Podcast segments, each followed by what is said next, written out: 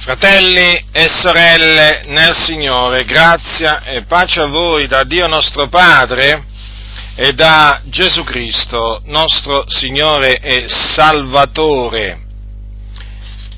Voglio trattare questa sera questo argomento, cioè che ho intitolato così, le assemblee di Dio in Italia e la libertà religiosa.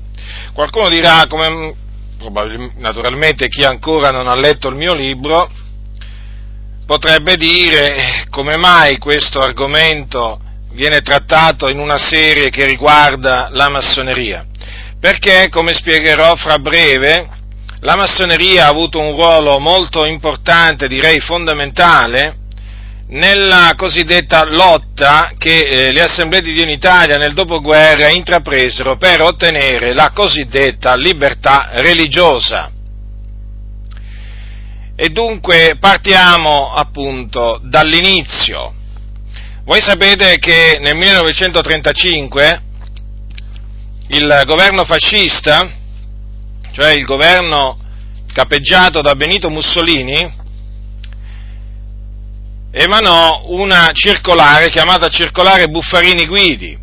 Con questa circolare eh, venne vietato eh, ai pentecostali di rendere il loro culto a Dio, sia privatamente che pubblicamente, quindi furono banditi i, pente, i pentecostali.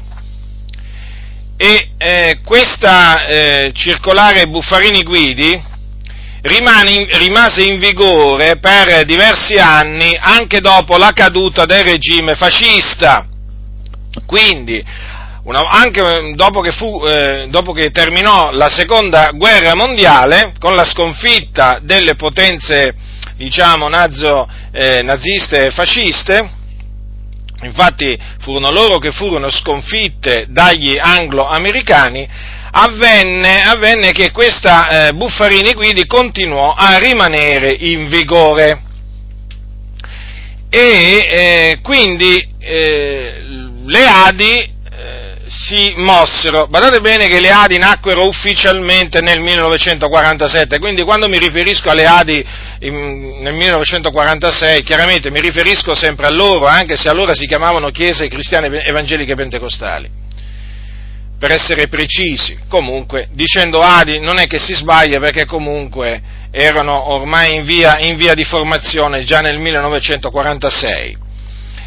Allora, dobbiamo partire per comprendere questa, questa collusione delle Adi con, eh, con, la massoneria nel dopoguerra, dobbiamo partire dal, eh, da un articolo eh, scritto da Roberto Bracco. Voi sapete che Roberto Fracco fu per molti anni membro, eh, diciamo, di spicco delle assemblee di Dio in Italia, fu uno, colo, fu uno, di quelli che contribuì alla nascita delle assemblee di Dio in Italia. Dopo, naturalmente, molti anni lui chiaramente uscì, o meglio, fu, eh, fu estromesso dalle assemblee di Dio in Italia quando scrisse il libro La verità vi farà liberi però eh, chiaramente adesso, eh, in questo periodo che tratteremo, lui chiaramente era ai vertici, diciamo era tra i dirigenti delle Adi, erano tra quelli che contavano maggiormente.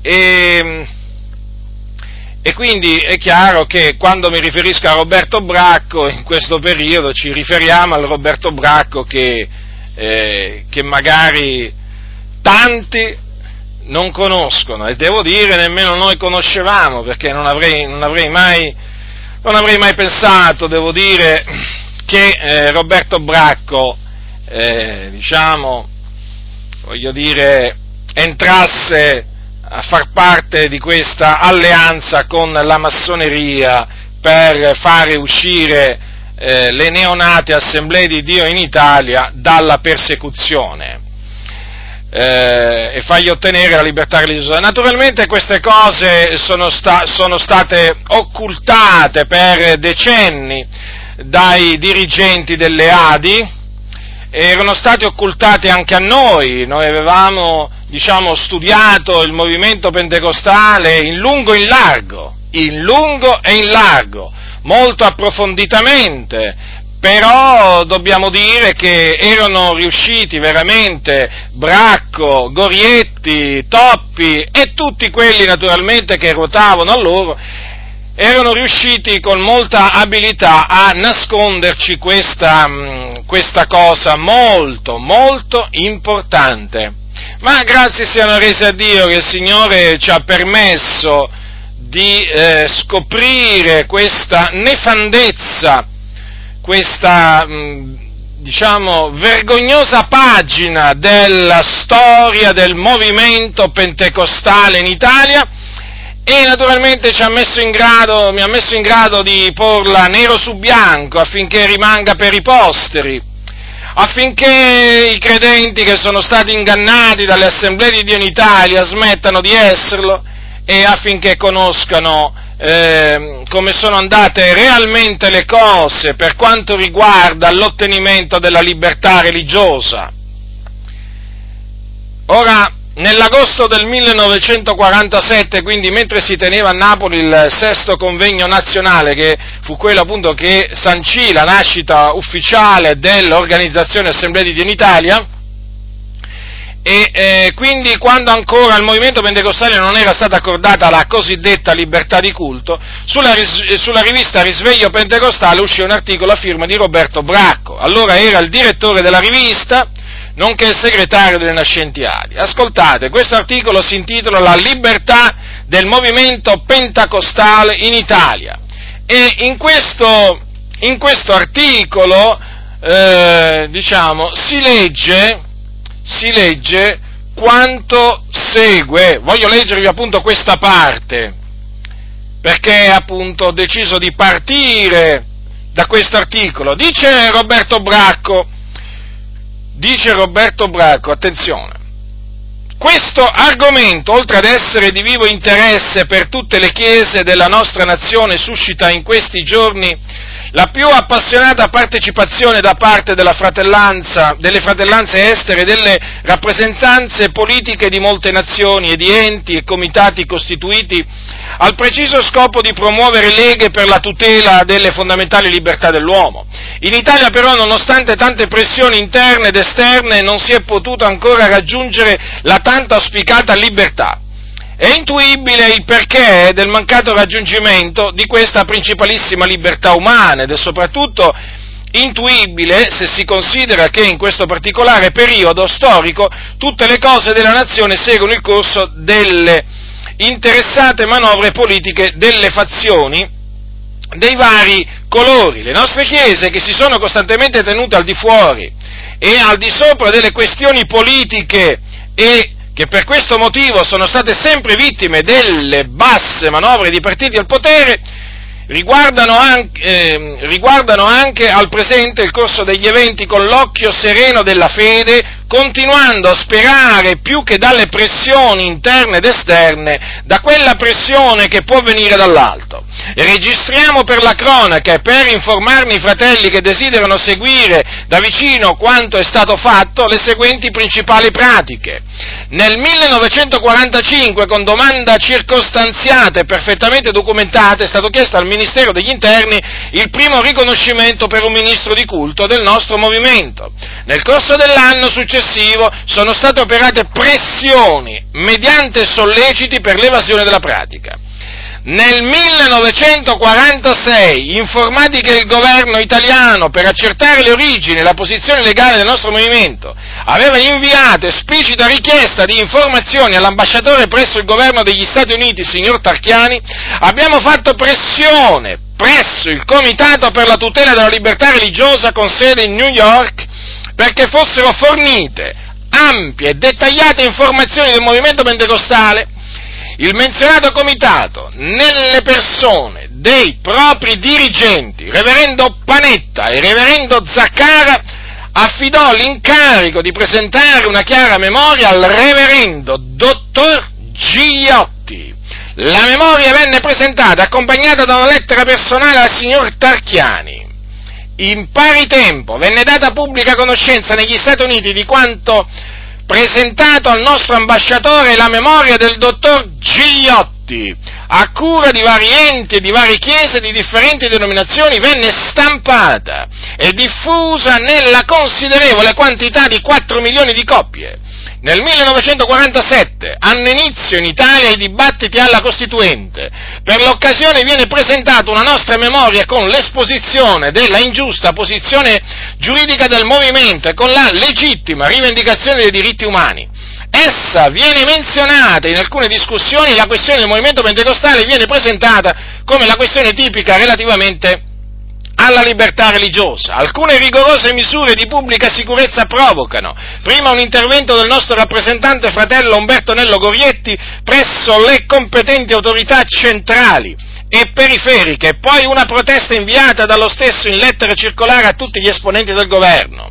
Viene data ospitalità alla lettera del fratello Gorietti su alcuni quotidiani, in coincidenza con gli avvenimenti, di cui sopra giungono in Italia i dottori Fama e Gigliotti, inviati in rappresentanza di vari comitati per la tutela delle libertà umane.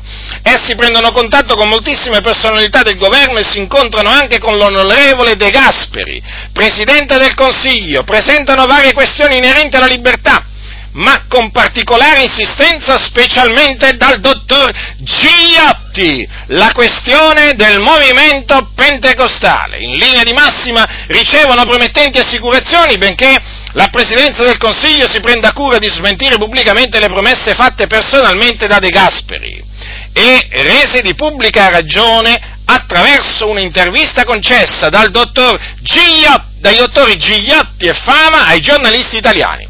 Queste parole sono scritte sul Risveglio Pentecostale, anno secondo, numero 2, agosto, agosto 1947, a pagina 12, quindi sono verificabili. Allora, partiamo da questo, diciamo, articolo, nel quale, come avete potuto notare, vengono citati reverendi e dottori però, come avete potuto vedere, vengono citati solamente con il loro cognome, con il loro cognome senza il nome. Ora, generalmente in un articolo, eh, in un articolo, poi un articolo di questa portata, voglio dire, ma in un normale articolo, in un qualsiasi articolo, generalmente quando si citano pastori, eh, si citano dottori, si citano pure i nomi, ma qui in effetti è una cosa molto evidente, ci sono solo i cognomi. Bracco se li ha dimenticati? No, non se li, è, non se li ha dimenticati.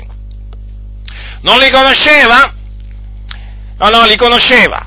E allora cosa è successo? È successo che li ha volontariamente e astutamente omessi. Per quale ragione? Per evitare che qualcuno andasse, andasse, scoprisse diciamo con molta facilità chi fossero questi personaggi. Perché? Chi sono questi personaggi? O meglio, chi erano? Perché sono tutti morti. Allora, erano, per quanto riguarda il dottor reverendo Gigliotti, era Frank Bruno Gigliotti. Per quanto riguarda il dottor Fama, era Charles Fama. Tutte due, erano tutte e due di origine italiana. Gigliotti calabrese di origine, eh, fama di origine siciliana. Poi abbiamo Panetta. Panetta era Francis Panetta. Allora dovete tenere presente che sia Frank e Bruno Gigliotti e Charles Fama, eh, diciamo, er- erano anche pastori, considerati pastori, di chiese presbiteriane peraltro, eh? Allora, poi eh, Panetta, un altro pastore, un altro pastore protestante. Hm? E, eh, e poi c'era eh, Zaccara che era Patrick, Patrick Zaccara. Allora, eh, cosa bisogna dire a tale riguardo? Che è veramente, a dir poco, inquietante, inquietante questa cosa. E naturalmente scopriremo, scopriremo man mano, vedremo man mano le ragioni che hanno imposto questa volontaria omissione dei nomi di questi personaggi.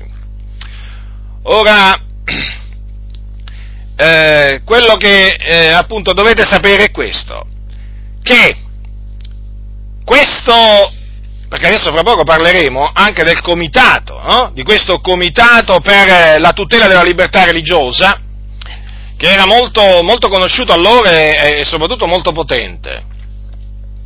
Quindi abbiamo stabilito appunto chi erano questi personaggi, come si chiamavano. Dovete tenere presente che eh, Zaccara era tra i dirigenti del comitato e era presidente assieme a Charles Fama, il comitato appunto eh, per la libertà religiosa in, eh, in Italia. E eh, Panetta, Panetta ne era il segretario. Panetta era il segretario. Eh, poi, poi tenete presente che questo comitato era nato nel 43, eh? era nato nel 43 proprio per affrontare questa problematica in Italia della, della cosiddetta libertà religiosa.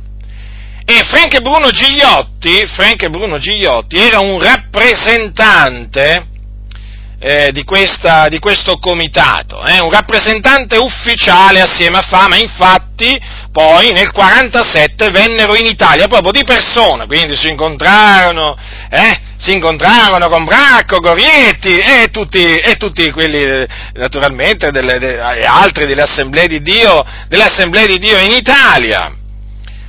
Ora, chiaramente nel libro sono document, è documentato, diciamo, eh, sono documentate tutte queste cose, sono, ci sono le prove che si tratta, mm, appunto, si trattava di questi, di questi personaggi.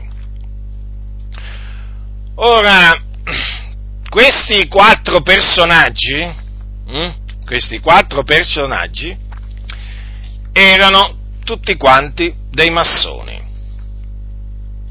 Tutti quanti dei massoni. Chiaro il personaggio principale dei quattro, quello più importante, quello più furbo, quello, diciamo qui veramente poi ci si può proprio sbizzarrire, eh?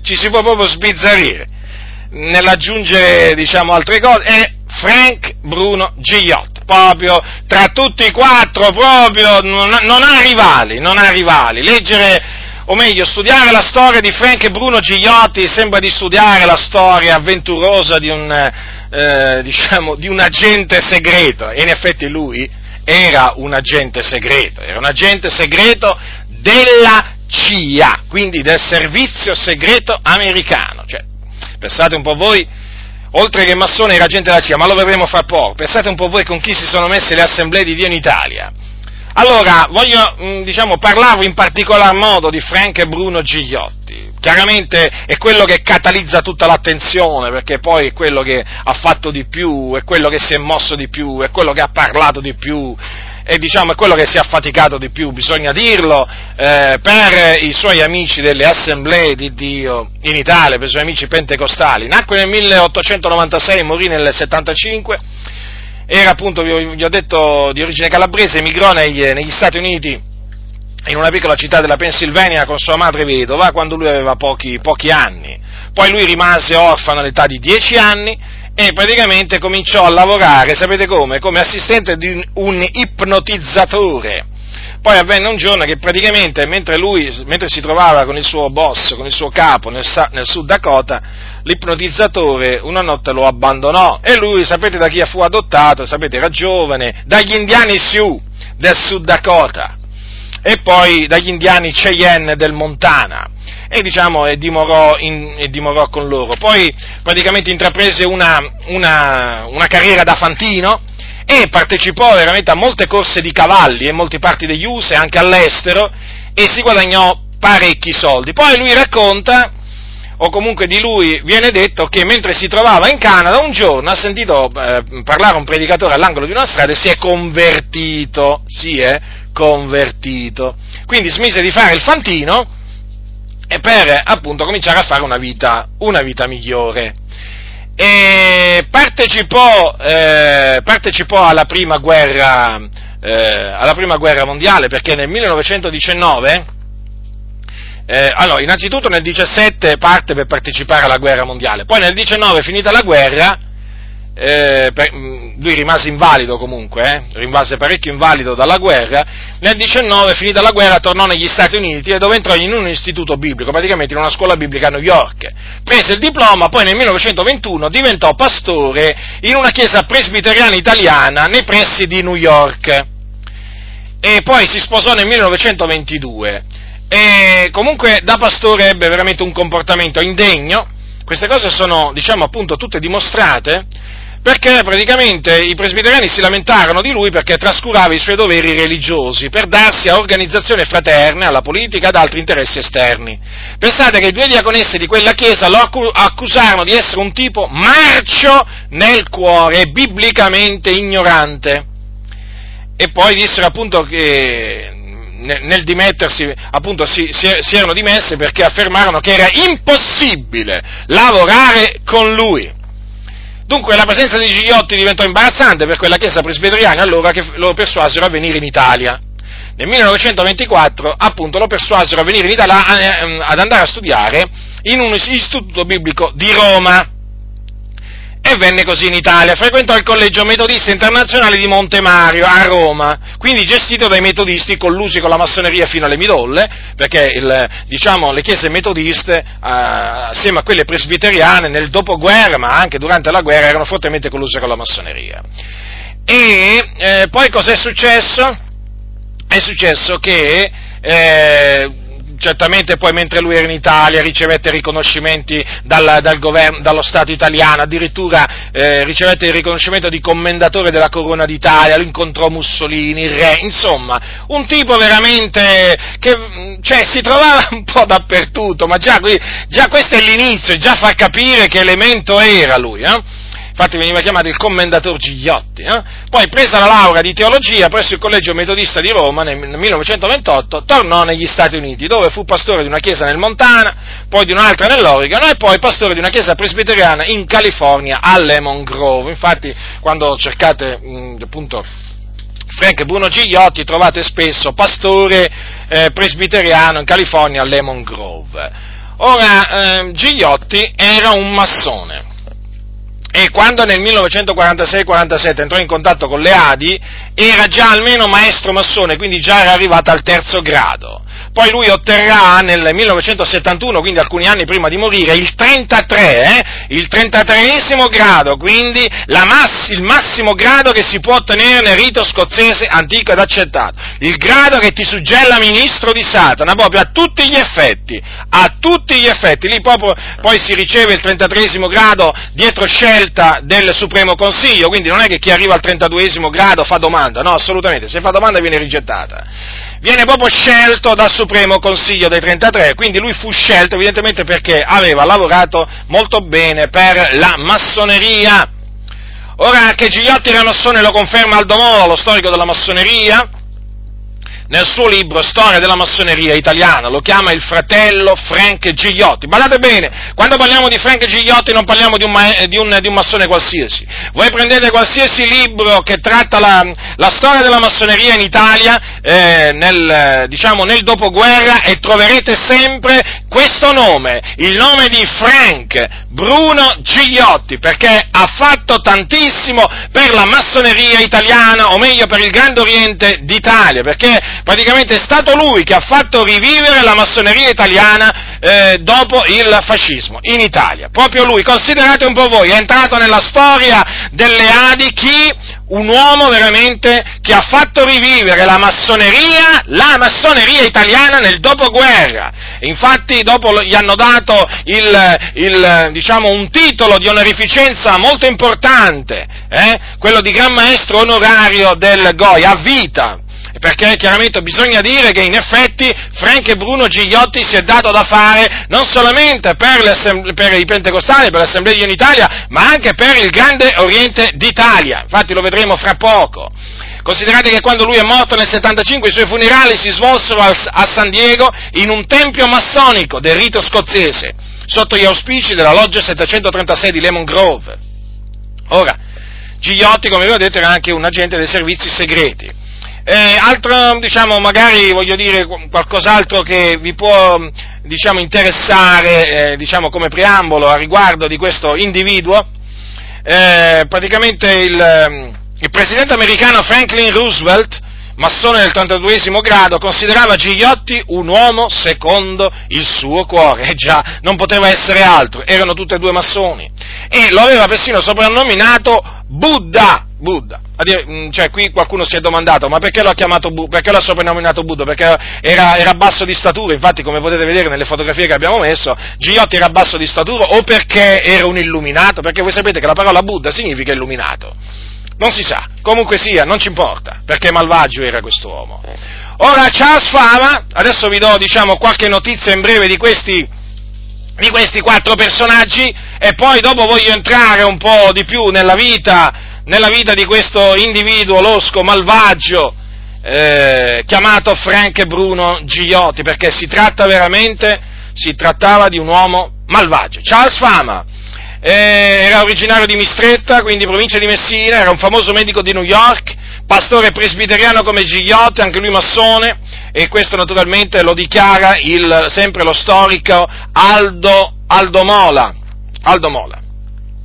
Eh, Charles Fama, pensate, pensate, Charles Fama, eh, era un massone americano ed era il più leale, è stato definito così, il più leale, sincero amico della massoneria italiana.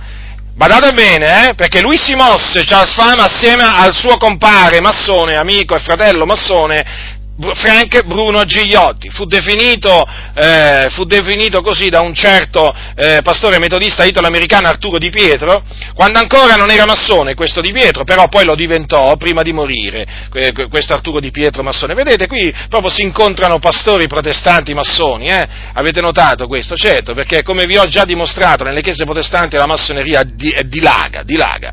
Quindi pensate un po' voi che, che testimonianza davano i massoni di questo, di questo questo Charles Fama, eh? Peraltro era un, un, forte antifascista questo Charles Fama, teneva dei comizi, tante volte succedeva che arri- succedevano dei tumulti quando lui predicava contro, contro, contro il fascismo. Lui era veramente un, un, un antifascista proprio di quelli tremendi. Patrick Zaccara, pastore presbiteriano anche lui, faceva parte della loggia Garibaldi numero 542 di New York. Questa loggia Garibaldi è famosissima, fratelli del Signore. Se potete andare sul sito della loggia, eh, eh, garibaldilodge.com, eh, e potete appunto rendervi conto che questo Zaccara faceva, ha fatto parte dei membri di questa loggia, come peraltro anche Gigliotti. E eh, vi voglio dire questo, questa loggia ha la nomea di essere una loggia appunto collusa con la mafia, con la mafia. E, questo lo ha attestato eh, l'ex Gran Maestro del Grande Oriente d'Italia Giuliano Di Bernardo. E lui parla di mafia infiltrata nella famosa loggia Garibaldi, un concentrato di esponenti dell'area grigia tra massoneria e malavita. E dice, ascoltate, proprio sono parole appunto di un massone. Ricordo che una volta quando andai in visita a quella loggia pensai di avere intorno a me tutti i capi di Cosa Nostra in America. Queste parole le ha, le ha, diciamo, le ha dette a Ferruccio Pinotti sono trascritte, al giornalista Ferruccio Pinotti e sono trascritte nel libro Fratelli d'Italia a pagina 36 e a pagina 37. Giusto quindi affinché abbiate, diciamo, come si dice, eh? un quadro, eh, diciamo, voglio dire, il più chiaro possibile dell'ambiente no? nel quale giostravano que, eh, Zaccara e Gigliotti, ambedue membri di questa, di questa loggia. Ma d'altronde Gigliotti era colluso con la mafia, lui era vicino proprio a un circolo, a un circolo mafioso siciliano. Ora, per quanto riguarda Panetta, Panetta anche lui, eh, pastore di una chiesa eh, presbiteriana, e lui era il segretario, come vi ho detto prima, della, dell'American Committee for Religious Freedom in Italy, quindi la, il comitato americano per la libertà religiosa in Italia, anche lui era massone sappiamo che di sicuro tra il 46 e il 48 aveva il terzo grado, quindi quello di maestro massone era uno che quando si recava a Washington DC, cioè la capitale degli USA, si recava all'House of Temple, che sarebbe praticamente il, la sede centrale della, eh, della, de, della, massoneria, giurisdizione del sud, del rito scozzese antico ed accettato, un, un centro di potere enorme dicono che è uno dei massimi centri di potere al mondo, questo House of Temple, perché lì praticamente si riunisce il massimo organo del, del, dei 33 in America della, della, della circoscrizione del sud del, di questo rito, che è veramente la più, la più potente, superfluo che vi dica naturalmente che fa parte degli illuminati. E eh, quindi rendetevi conto un po' voi questi personaggi, questi personaggi eh, chi erano? Eh? Questi personaggi che erano ai vertici, eh, ed erano molto importanti in questa associazione paramassonica che era il Comitato eh, per la Libertà Religiosa in, eh, in Italia. Ehm, eh, qualcuno, qualcuno allora chiaramente subito vorrà sapere se rivolgendosi a questo comitato, a questo comitato eh, diciamo è cambiato qualcosa, ci sono stati dei risultati, poi lo vedremo meglio. Comunque, sicuramente, certo, fratelli nel Signore, perché quando, quando, si moto, quando, si in, quando, si è messo in moto soprattutto Gigliotti, si è messo in moto la massoneria americana, di concerto con quella italiana, che quantunque diciamo ancora eh, avesse, avesse, bisogno di essere rivitalizzata, però vi posso dire che in, in Italia contava comunque. E eh, infatti eh, che ci siano stati dei risultati già si capisce ehm, il 13 settembre 1947 sul The Pentecostal Evangel, che sarebbe l'organo ufficiale dell'Assemblea di Dio USA, eh, sono apparse, sono, um, è apparsa questa dichiarazione, praticamente la situazione tra le chiese pentecostali italiane ora è più facile. Varie proteste fatte contro perse- le, le, persecuzioni che esse hanno subito recentemente sono state ascoltate dalle autorità. Pensate un po' voi, eh? Questo sul The Pentecostal Evangel del 13 settembre 1947, quindi ancora prima che entrasse in vigore la Costituzione italiana.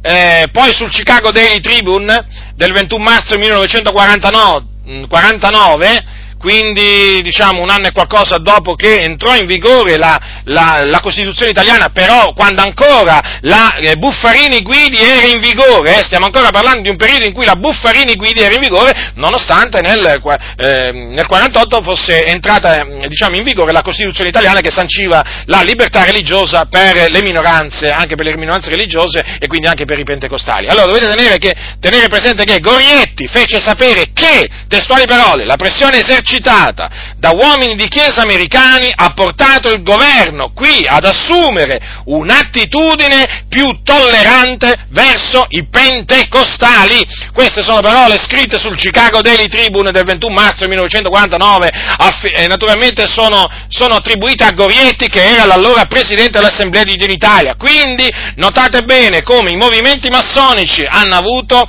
diciamo, nel breve tempo delle, delle conseguenze, delle conseguenze. Non non poteva essere altrimenti, perché appunto quando si muove la massoneria si muove ad alti, ad alti livelli. Ora, vi ho, vi ho ehm, eh, vi, ho, vi, ho, accennato prima a questo Comitato per la Libertà Religiosa in Italia, fondato nel 1943, considerate che eh, rappresentava oltre 400 chiese, di cui la maggior parte erano italiane, e questo Comitato era in costante contatto con il governo italiano del dopoguerra il governo americano, ed anche l'Organizzazione delle Nazioni Unite, che vi ricordo è stata è venuta all'esistenza grazie al, agli illuminati, grazie ai massoni. Eh? Quindi notate bene questo comitato per la libertà religiosa con chi, eh, con chi lavorava. Con chi lavorava. E eh, altra cosa importante da sapere a proposito di questo comitato per la libertà religiosa in Italia è che era in contatto, eh, in stretto contatto anche con il grande Oriente d'Italia, cioè la massoneria italiana. Eh, questo, eh, questo, perché lo, lo diciamo? Eh, perché ehm, Antoni, Antoni Caliandro, Antoni Caliandro, chi è costui? Era un massone, era un massone ed era anche lui un reverendo, anche lui era un reverendo, si presentava come, eh, come, reverendo. E lui era venuto in Italia nel 1947, aveva fondato a Napoli un istituto biblico evangelico per ex sacerdoti cattolici romani, che poi peraltro ebbe delle traversie lì con le autorità e così via, tanto che poi lui dovette rientrare negli USA. Comunque, mentre lui era in Italia, mentre lui era in Italia dovete sapere che lui eh, lui faceva, eh, lui praticamente faceva da collante, eh, perché questo, il Comitato per la Libertà Religiosa in Italia aveva dei rapporti diretti con la massoneria di Palazzo Giustinani a Roma, dalla sua sede storica, eh, proprio tramite Anthony Caliandro, che era un, anche lui appunto un pastore, un pastore protestante.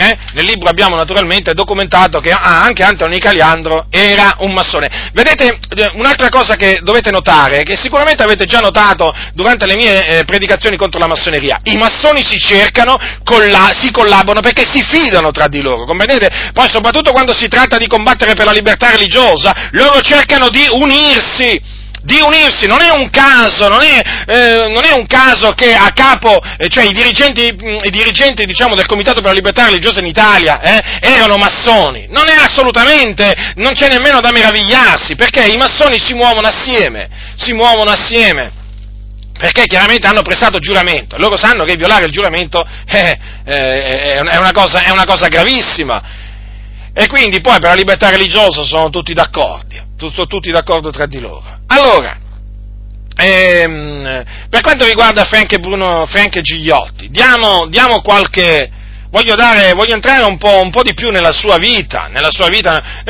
quindi descrivere un po' il suo carattere, traendo spunto da, da delle notizie. Allora, lui, eh, lui, praticamente era un massone del rito scozzese antico ed accettato ed era, vi ho detto prima, membro della loggia, Gari, della loggia Garibaldi eh, di New York. Eh, è tutto documentato sul, sul, libro, ma chiaramente potete andare anche sul sito della, della Garibaldi Loggia in internet e troverete appunto il nome di Gigliotti tra quelli che ne hanno fatto parte, tra i membri di, eh, diciamo, di spicco che hanno fatto parte di questa, di questa loggia. Gigliotti, considerate, eh, eh, in diversi libri diciamo, viene, viene menzionato, eh, anche che diciamo, eh, non sono stati scritti da massoni, eh, per esempio ci sono libri scritti da magistrati, da giornalisti, c'è sempre Gigliotti, in una maniera o nell'altra c'è sempre Gigliotti. Ora, Gigliotti era a livello massonico un alto dignitario della massoneria statunitense. Pensate che il magistrato italiano Ferdinando Imposimato lo ha definito un pezzo da 90 della fratellanza. Il termine fratellanza indica appunto la massoneria, perché loro tra di loro i massoni si chiamano, eh, si chiamano fratelli. Quindi pensate che, eh, pensate che questo, eh, questo questo elemento, questo Gigliotti praticamente ha avuto, come vi stavo dicendo prima, un ruolo veramente fondamentale per la massoneria italiana, tanto che il World Affairs Report afferma che dopo la sconfitta di Mussolini la framassoneria fu fatta rivivere dall'ecclesiastico metodista californiano Frank Bruno Gigliotti. Vedete, fratelli del Signore, l'importanza veramente a livello massonico di questo Gigliotti. Allora, Gigliotti ha avuto un ruolo fondamentale per la massoneria italiana per queste ragioni. Perché? Nel 1947 lui fu l'artefice del primo riconoscimento che ricevette il Grand Oriente d'Italia di Palazzo Giustiniani e fu quello della circoscrizione, della circoscrizione del nord della massoneria americana. Eh? Poi dovete anche, diciamo, considerare questo, che nella primavera del 58 Gigliotti fondò il Comitato Nazionale di Cittadini Americani per rendere giustizia alla massoneria italiana. Rendetevi, co- rendetevi conto di questo, eh? eh? E praticamente in questo Comitato Nazionale facevano, facevano parte importanti, importanti massoni, massoni, di quel tempo. Poi, nella primavera del 1960, eh, ehm, cosa è successo? È successo che Gigliotti ha fatto da tramite anche in quella circostanza tra la massoneria americana e quella italiana per fare ottenere il secondo riconoscimento al Grande Oriente d'Italia, che, quello, che, fu quello della circoscrizione del sud della massoneria americani. Tutto, sono tutti documentati questi movimenti di Frank Bruno Gigliotti che poi praticamente gli sono, gli, diciamo, gli sono valsi questi suoi sforzi, questo suo impegno, appunto il titolo di Gran Maestro Onorario a vita.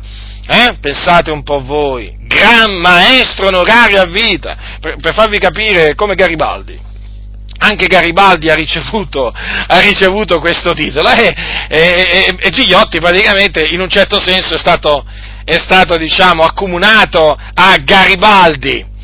E poi chiaramente voglio, diciamo, voglio saltare alcune cose che riguardano questi riconoscimenti perché voi dovete sapere che Gigliotti quando si muoveva minacciava, poneva delle condizioni, chiaramente lui si sentiva coperto ad altissimi livelli, appoggiato proprio da tutta la massoneria americana, quindi qui in Italia poteva dettare le condizioni che voleva perché per avere per esempio il, il, il secondo riconoscimento, il Grande Oriente d'Italia, eh, chiaramente ha dovuto sottostare a delle, a delle condizioni che gli ha imposto Gigliotti.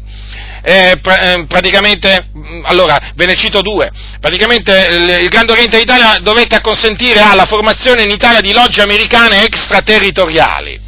E poi un'altra cosa, praticamente eh, Gigliotti impose che in cambio di questo secondo riconoscimento che non doveva esserci proprio alcuna dimostrazione di simpatia verso il Partito Comunista da parte dei massoni, da parte del Grande Oriente d'Italia. Perché dovete sapere che Gigliotti è un forte anticomunista, non poteva essere altrimenti perché lui era un agente della CIA e combatteva il comunismo a quel tempo, quindi dovunque lui diciamo metteva piede è chiaro che seminava l'anticomunismo. Eh?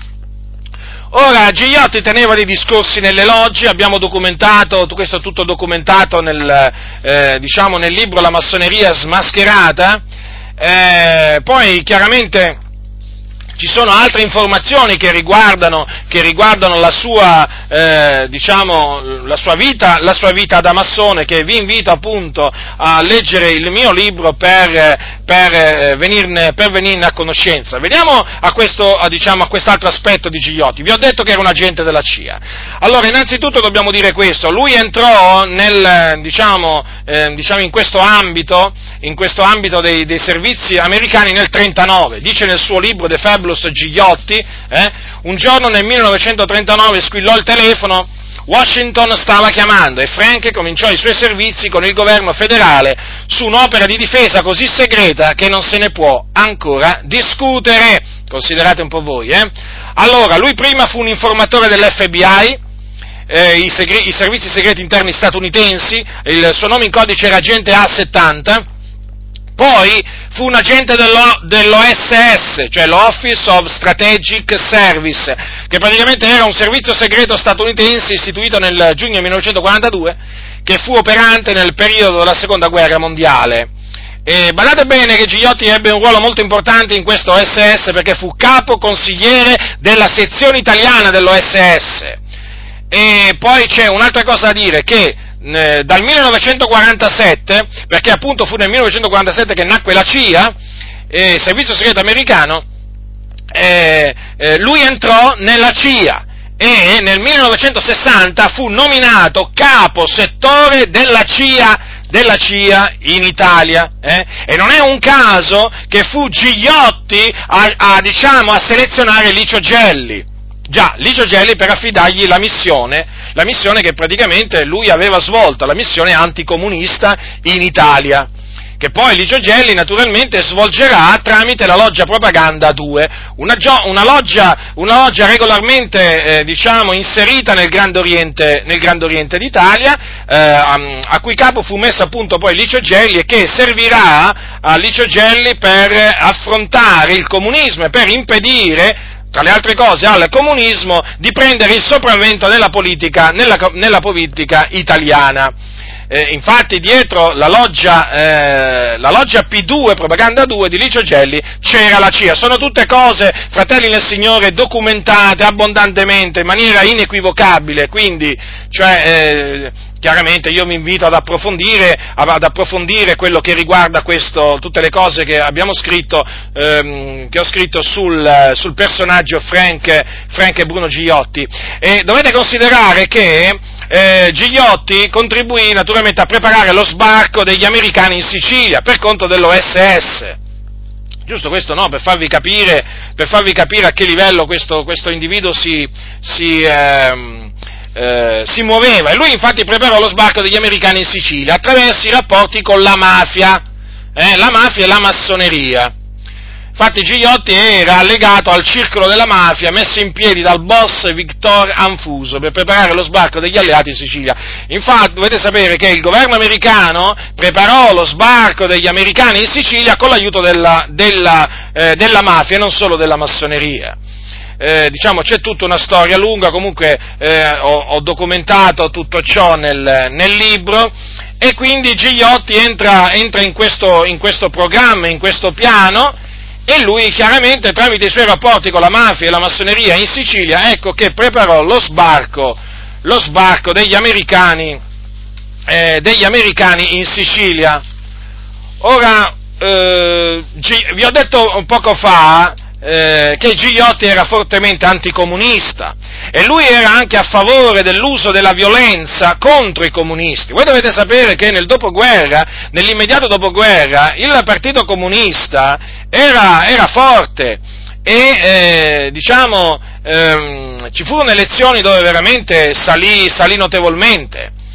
E allora la CIA, la CIA, combatteva il comunismo, l'avanzata del comunismo in Europa e uh, in Italia. E Gigliotti chiaramente si occupava di questa lotta anticomunista. E, e difatti, eh, difatti eh, Gigliotti è dietro la strage, eh, anche Gigliotti è dietro la strage, la strage, di Portella della Ginestra in Sicilia. Allora, per chi non sapesse eh, di che cosa si tratta, allora si tratta di questo. Il primo maggio del 1947 circa 2000 persone della zona di Piano degli Albanesi a Palermo in prevalenza contadini, si riunirono sulla pianoro di Portella della Ginestra per manifestare contro il latifondismo e a favore dell'occupazione delle, delle terre incolte e eh, naturalmente anche per festeggiare la vittoria del blocco del popolo che praticamente eh, aveva anche il Partito Comunista all'interno. E, aveva, aveva, ricevuto diciamo, un grande, un grande risultato questo, eh, questo, questo blocco nelle recenti elezioni per l'Assemblea regionale siciliana. E praticamente che cosa è successo? Che mentre queste persone erano là in festa, arrivarono delle mitragliate, raffiche di mitra, che secondo le fonti ufficiali fecero 11 morti e 27 feriti. La strage fu compiuta dalla banda del famigerato bandito Salvatore Giuliano, che era soprannominato il re di Montelepre. Montelepre è una località in Sicilia. Ebbene, anzi male, la banda di Salvatore Giuliano fu armata dai servizi segreti americani tramite Frank Gigliotti. Queste cose eh, le ha dette il deputato eh, Luigi Cipriani, eh, lo ha sostenuto lui, ha affermato infatti che gli uomini di Giuliano furono armati da Frank Gigliotti, unito all'americano agente dei servizi segreti legato a mafia e massoneria eh, questa notizia, queste parole sono scritte sulla Repubblica del 15 dicembre 1990 a pagina, a pagina 8. Dunque, vedete, d'altronde, d'altronde non c'è da meravigliarsi, sapete, non c'è da meravigliarsi, eh, perché eh, di questa spietatezza di questo Gigliotti, ma perché questo era pronto a tutto, gli agenti della CIA si sa, no? Sono pronti a tutto. Allora dovete sapere, vi ho detto prima che era a favore dell'uso dell'illegalità, che eh, Gigliotti il 7 luglio 1947, quindi praticamente eh, eh, dopo l'avvenuta strage, eh, attenzione, eh, fratelli e sorelle, perché le date sono, sono importanti, eh, dopo, alcuni mesi dopo la strage di Portella della Ginestra, il reverendo Frank Gigliotti, il reverendo Frank di Gigliotti, hm, eh, sbalordisce, attenzione, Giuseppe Saragat, che era un uomo politico molto importante in quel tempo, in visita a Washington, eh?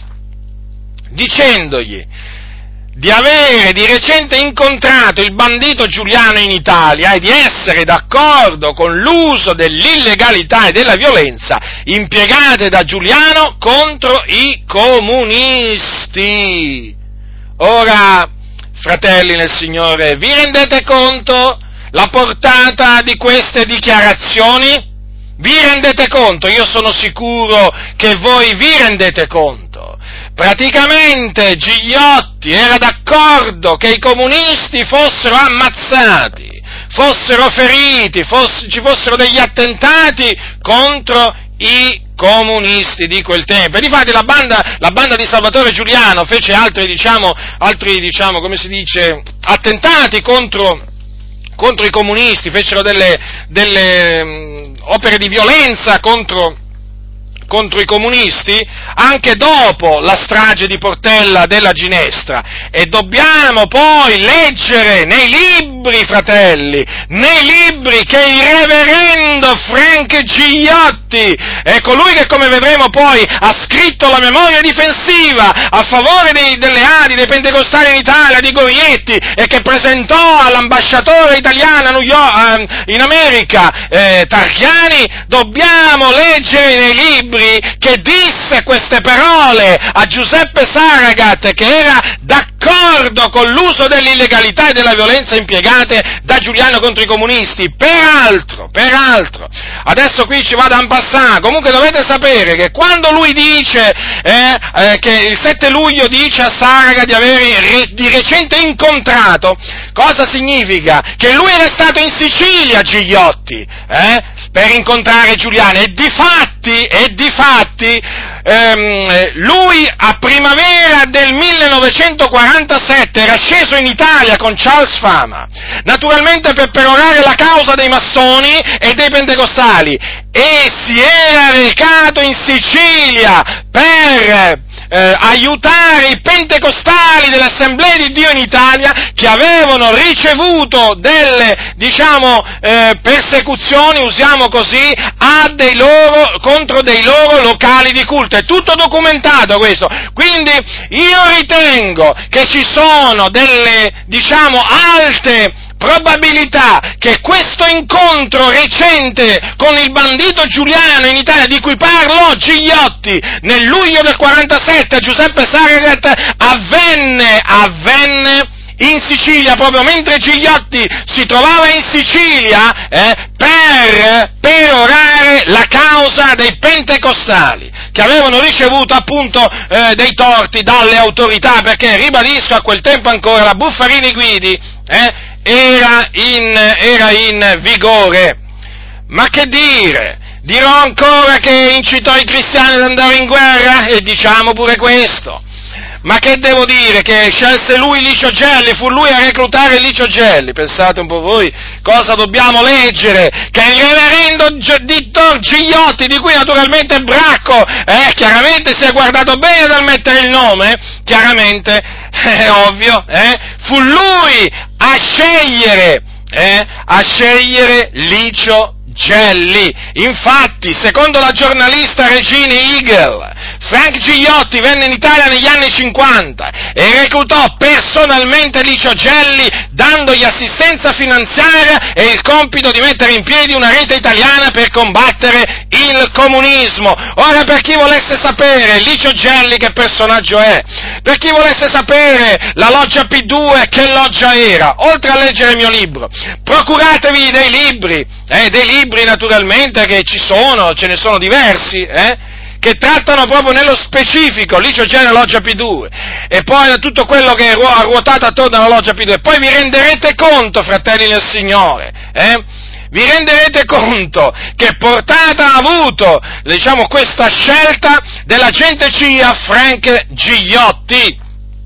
Cioè, praticamente, noi che cosa scopriamo? Che Gigliotti ha aiutato la mafia praticamente a salire, eh, diciamo, in Sicilia, perché dovete sapere che il governo americano quando preparò, eh, diciamo, il, il, lo sbarco in Sicilia degli americani, aveva previsto poi di dare in, eh, di dare in mano, eh, diciamo, dei, dei posti di comando in Sicilia proprio a dei boss mafiosi, Infatti addirittura quando gli americani sbarcarono andarono a, ehm, a, liberare proprio dei mafiosi da un carcere, proprio li fecero uscire e gli dettero dei posti di alta responsabilità. Gigliotti praticamente facendo parte dell'OSS ha contribuito a far sì che dei boss mafiosi eh, andassero a, eh, diciamo, um, a ricoprire dei ruoli importanti nell'amministrazione nell'amministrazione, diciamo, eh, di quel tempo in, in, Sicilia.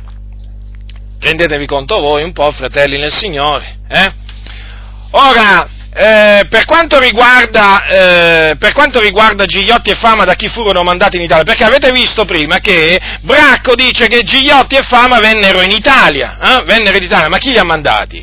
Chi, chi, ha pagato il viaggio di questi personaggi, di questi, mafio, di questi diciamo, sì, mafiosi, perché alla fine poi, è certo che erano massoni, mafiosi, agenti CIA, perché anche Fama è stato definito agente della CIA. Ora, eh, praticamente li mandò in Italia eh, il CURE, è una sigla che sta per eh, Citizens United for Religious Emancipation, cioè cittadini uniti per l'emancipazione religiosa. Era un'associazione sorta nel 1946 e praticamente un'associazione massonica comandata da un massone, praticamente il senatore americano Olin D. Johnston, pensate un po' voi, eh? e Frank Gigliotti c'era l'immancabile Frank Gigliotti, c'era pure lì, era il segretario, era il segretario, pensate, pensate un po' voi, fratelli nel Signore, pensate un po' voi. Ora, Gigliotti, sempre Gigliotti, fratelli, se è il personaggio chiave The Fabulous, io l'ho ormai l'ho soprannominato così, il favoloso, eh, d'altronde lui si è definito il favoloso, eh? E noi appunto l'abbiamo soprannominato The Fabulous, eh? veramente un uomo malvagio? Allora lui scrisse la, all'ambasciatore d'Italia una memoria a favore del movimento pentecostale. Questa memoria, questa memoria, fratelli del Signore, è apparsa su The Pentecostal Evangel nella sua integrità, proprio integralmente, del 20, dell'8 febbraio del 1947, con la lettera personale di Gigliotti all'ambasciatore Tarchiani. Ambasciatore Tarchiani che era anche lui massone. Sì, anche lui massone e, di, e, questo è dichiarato dallo storico Aldo Mola suo, in, un suo libro, in un suo libro. Quindi praticamente Gigliotti mandò questa memoria difensiva eh, con una sua lettera personale in cui dice appunto da chi era stato incaricato e così via. Poi fa tutto un discorso, descrive il movimento pentecostale, le pratiche dei pentecostali, eh, li elogia, una persona falsa comunque Gigliotti, eh, una persona falso, d'altronde un massone, non poteva che essere falso, eh? e poi naturalmente con delle minacce velate anche per concludere, e naturalmente sti- tutto in stile Gigliotti, eh? Considerate che circa tre anni dopo che fu pubblicata questa, eh, questa memoria difensiva, che peraltro fu prima pubblicata su una rivista chiamata The Chaplain e poi chiaramente le, le assemblee di Dio americane la ripresero e la pubblicarono su The Pentecostal Evangel. Praticamente eh, Frank Gigliotti scrisse all'editore di questa rivista, eh, praticamente The Chaplain, e gli disse che abbiamo autorizzato, per farvi capire proprio l'importanza di questa memoria difensiva, eh, diciamo anche la, la, diffusione che ha avuto. Dice così, sono parole di Gigliotti queste, da, tratte da The Chaplain del maggio-giugno 1950, volume 7, numero 3, pagina 40, abbiamo autorizzato un po' più di 16 milioni di ristampe, dagli 8 ai 10 milioni in inglese. L'articolo è stato tradotto in spagnolo, portoghese, tedesco, francese, italiano, cinese, svedese, norvegese e viene riferito che qualcuno lo sta traducendo in russo. In russo. Parola di Gigliotti. Ora dico una cosa, è stato tradotto pure in italiano. E come mai non l'abbiamo visto in Italia noi? Come mai non l'abbiamo visto pubblicato dalle assemblee di Dio in Italia? Non ci risulta, abbiamo cercato, cercato, cercato. Non abbiamo trovato questa memoria difensiva in italiano sulle riviste, sulle, sulla rivista ufficiale delle assemblee di Dio in Italia, ma da nessun'altra parte. Ne fa menzione solo Bracco, ma l'aveva scritto un certo reverendo dottor Gigliotti, non si sapeva però alla fin fine Gigliotti, se voi fate una ricerca in internet mettete Gigliotti, solamente Gigliotti, ma sapete quanti Gigliotti escono? Ma sapete quanti Gigliotti escono? E ne escono, eh! Eh, allora Frank Bruno Gigliotti chiaramente ha fatto tanto per, per le assemblee di Dio ehm, in Italia, eh? e come si, si, ha fatto tanto? Però vedete, non gli hanno dedicato manco, manco, una riga, manco una parola, manco una parola sulle riviste ufficiali, sui libri ufficiali, le Adi. Qualcuno si domanderà come mai? Beh, fratelli del Signore, credo che nell'esposizione che sto facendo di Gigliotti ci sia tutta la risposta. Credo che ci sia tutta la risposta. E quindi voglio, voglio rivolgermi a voi delle Adi, ma come fate a, a fidarvi di persone, dei, vostri, dei dirigenti di una denominazione che vi hanno, nascosto, vi hanno nascosto questi movimenti ad alto livello della dirigenza delle assemblee di Dio in Italia. Come fate a fidarvi?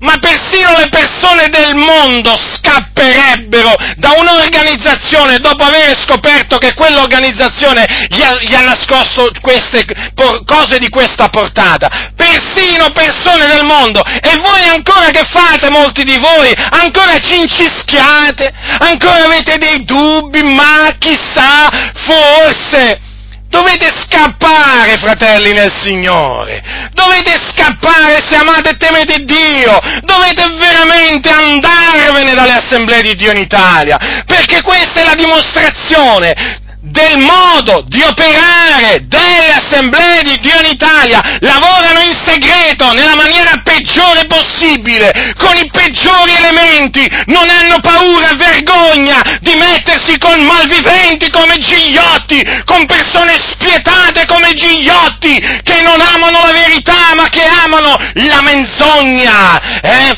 che vogliono le persone morte, eh? che non ci vengono a dire, eh? che non ci vengono a dire che per l'opera di Dio è permesso pure di mettersi con costoro, perché non è, permetto, non è permesso mettersi con nessun infedele, con nessun massone per amore dell'opera di Dio, ma le Adi lo hanno fatto e se lo hanno fatto in passato sono capaci a farlo anche al presente. Quindi Giudicate voi, fratelli, se lo hanno fatto di segreto, nascondendovi tutto ciò, non pensate che loro siano capaci di fare una cosa del genere ancora oggi nel 2013 per i loro bisogni particolari, senza dirvi niente, magari tra 70 anni, eh? Chissà, magari tra 70 anni usciranno, eh? Usciranno altre cose più gravi, non lo sappiamo, ma tutto è possibile. Guardate, fratelli del Signore, io ho imparato questo studiando, diciamo, la massoneria, studiando, diciamo, il modo di operare delle assemblee di Dio in Italia nel dopoguerra, che le assemblee di Dio in Italia sono capaci di tutto, ma proprio di tutto, eh? Io, guardate, non c'è scandalo che potrebbe venire fuori di cui mi meraviglierei adesso. Ma veramente? Potete immaginare la cosa peggiore, potete guardate, immaginate la cosa peggiore, non mi meraviglierei, perché dopo quello che il Signore ci ha dato la grazia di scoprire, non mi meraviglierei più di alcunché, più di alcunché! Praticamente eh, lui ha scritto questa memoria difensiva, Gigliotti per le Adi, eh?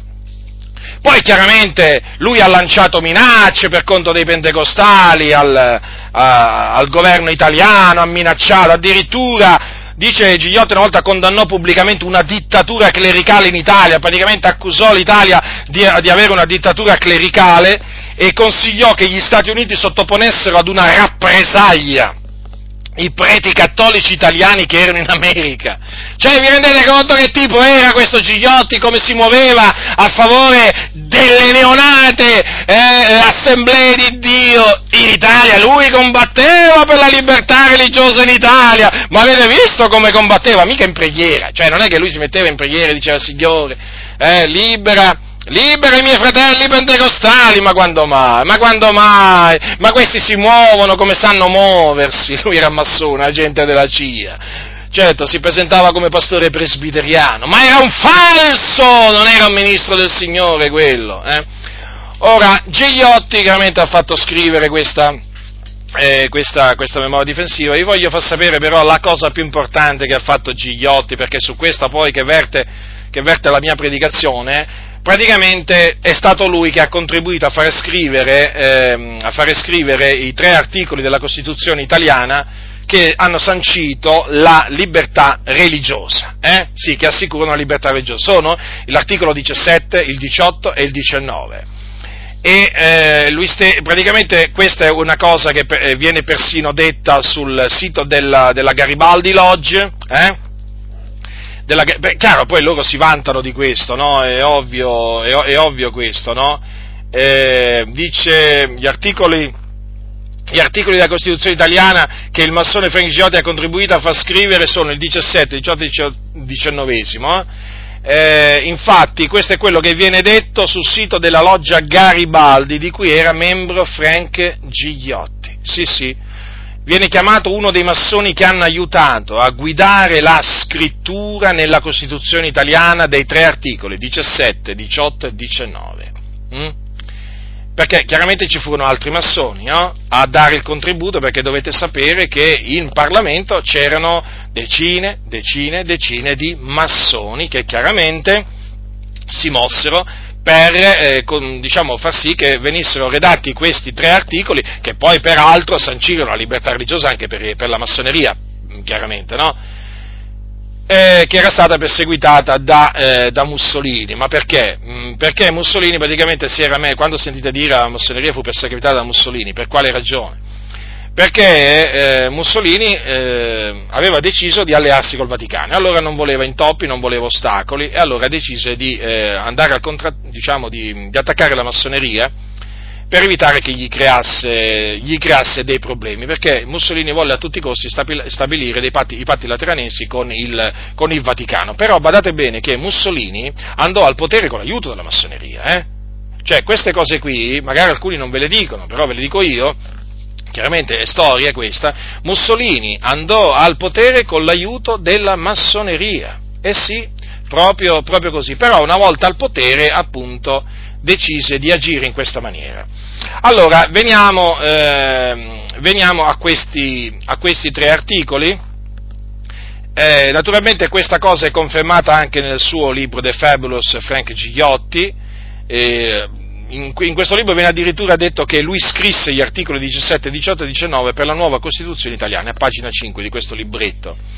Eh, qualcuno certo si potrebbe domandare ma come ha fatto? Beh, chiaramente eh, Gigliotti era veramente una sorta di re in quel tempo nella massoneria italiana, eh? e dovete considerare che eh, nell'assemblea ehm, eh, tra coloro che scrissero e approvarono la Carta Costituzionale c'erano molti, eh, molti, massoni e quindi chiaramente lui in una maniera o nell'altra li influenzò, li guidò e così via, probabilmente anche non massoni eh, c'erano tanti massoni nell'Assemblea Costituente, quell'Assemblea naturalmente che fu costituita per, per, la, per, fare la Carta Costituzionale.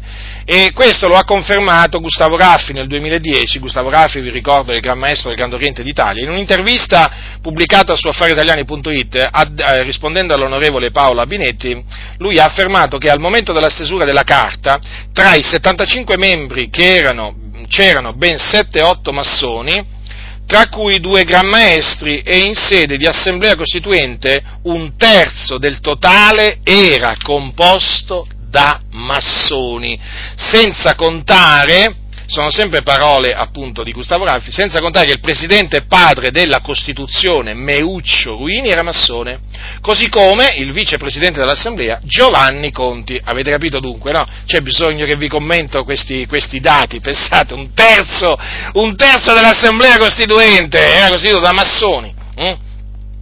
Eh, Mm, c'è anche un'altra cosa da dire a tale riguardo, che praticamente vi ho accennato prima al fatto che lui è venuto in Italia, no? assieme al suo amico Charles Fama, anche lui massone. Praticamente quando è venuto Gigliotti in Italia? È venuto nel mese di marzo del 1947. Eh, e lui proprio è venuto evidentemente per aiutare personalmente a scrivere quegli articoli. E infatti eh, sul, su San Diego Union del 17 luglio 1947 eh, l'articolista dice che avendo avuto successo nell'ottenere la libertà di riunione di religione per l'Italia, il dottore Frank Gigliotti è ritornato a casa sua alla Mesa, in via il Capitan Drive 7903, dopo aver aiutato a scrivere ed emanare due articoli della Costituzione italiana. Gli articoli, eh, queste sono parole mie, a cui si riferisce il giornalista, in effetti sono, eh, sono tre, sono infatti il 17, il 18 e il 19. Qui naturalmente eh, questo si deduce da, dal virgolettato diciamo, sugli articoli attribuito, attribuito a Cigliotti.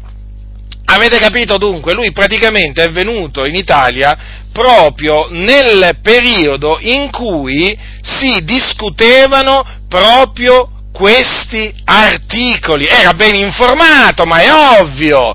E infatti se voi andate in internet e fate una ricerca sui lavori dell'Assemblea Costituente, c'è proprio un sito, eh, noterete proprio che le date combaciano alla perfezione proprio nei giorni in cui qui in Italia l'Assemblea Costituente discuteva proprio quegli articoli, eh, c'era qui in Italia, c'erano qui in Italia Frank Gigliotti e Charles Fama. Un caso? Quale caso? Ma quale caso, fratelli nel Signore? Questi quando si muovono, si muovono sempre, diciamo, eh? Si muovono sempre, eh, voglio dire, puntuali, eh? Puntuali. Avete visto? Il presidente dell'Assemblea Costituente è un massone. Poi c'è un'altra cosa, eh, c'è un'altra cosa da dire, che eh, in questo, mh, mm, eh, in, durante queste discussioni, in merito all'articolo 19, perché questo fa capire, fa, conferma diciamo, ulteriormente no, il movimento di Frank Gigliotti, il 26 marzo 1947, in merito all'articolo 19 c'erano delle discussioni, l'Assemblea Costituente iniziò la discussione generale del, dal titolo mh, mm, eh, primo, della parte prima del progetto di Costituzione e rapporti civili e durante questa discussione chi intervenne?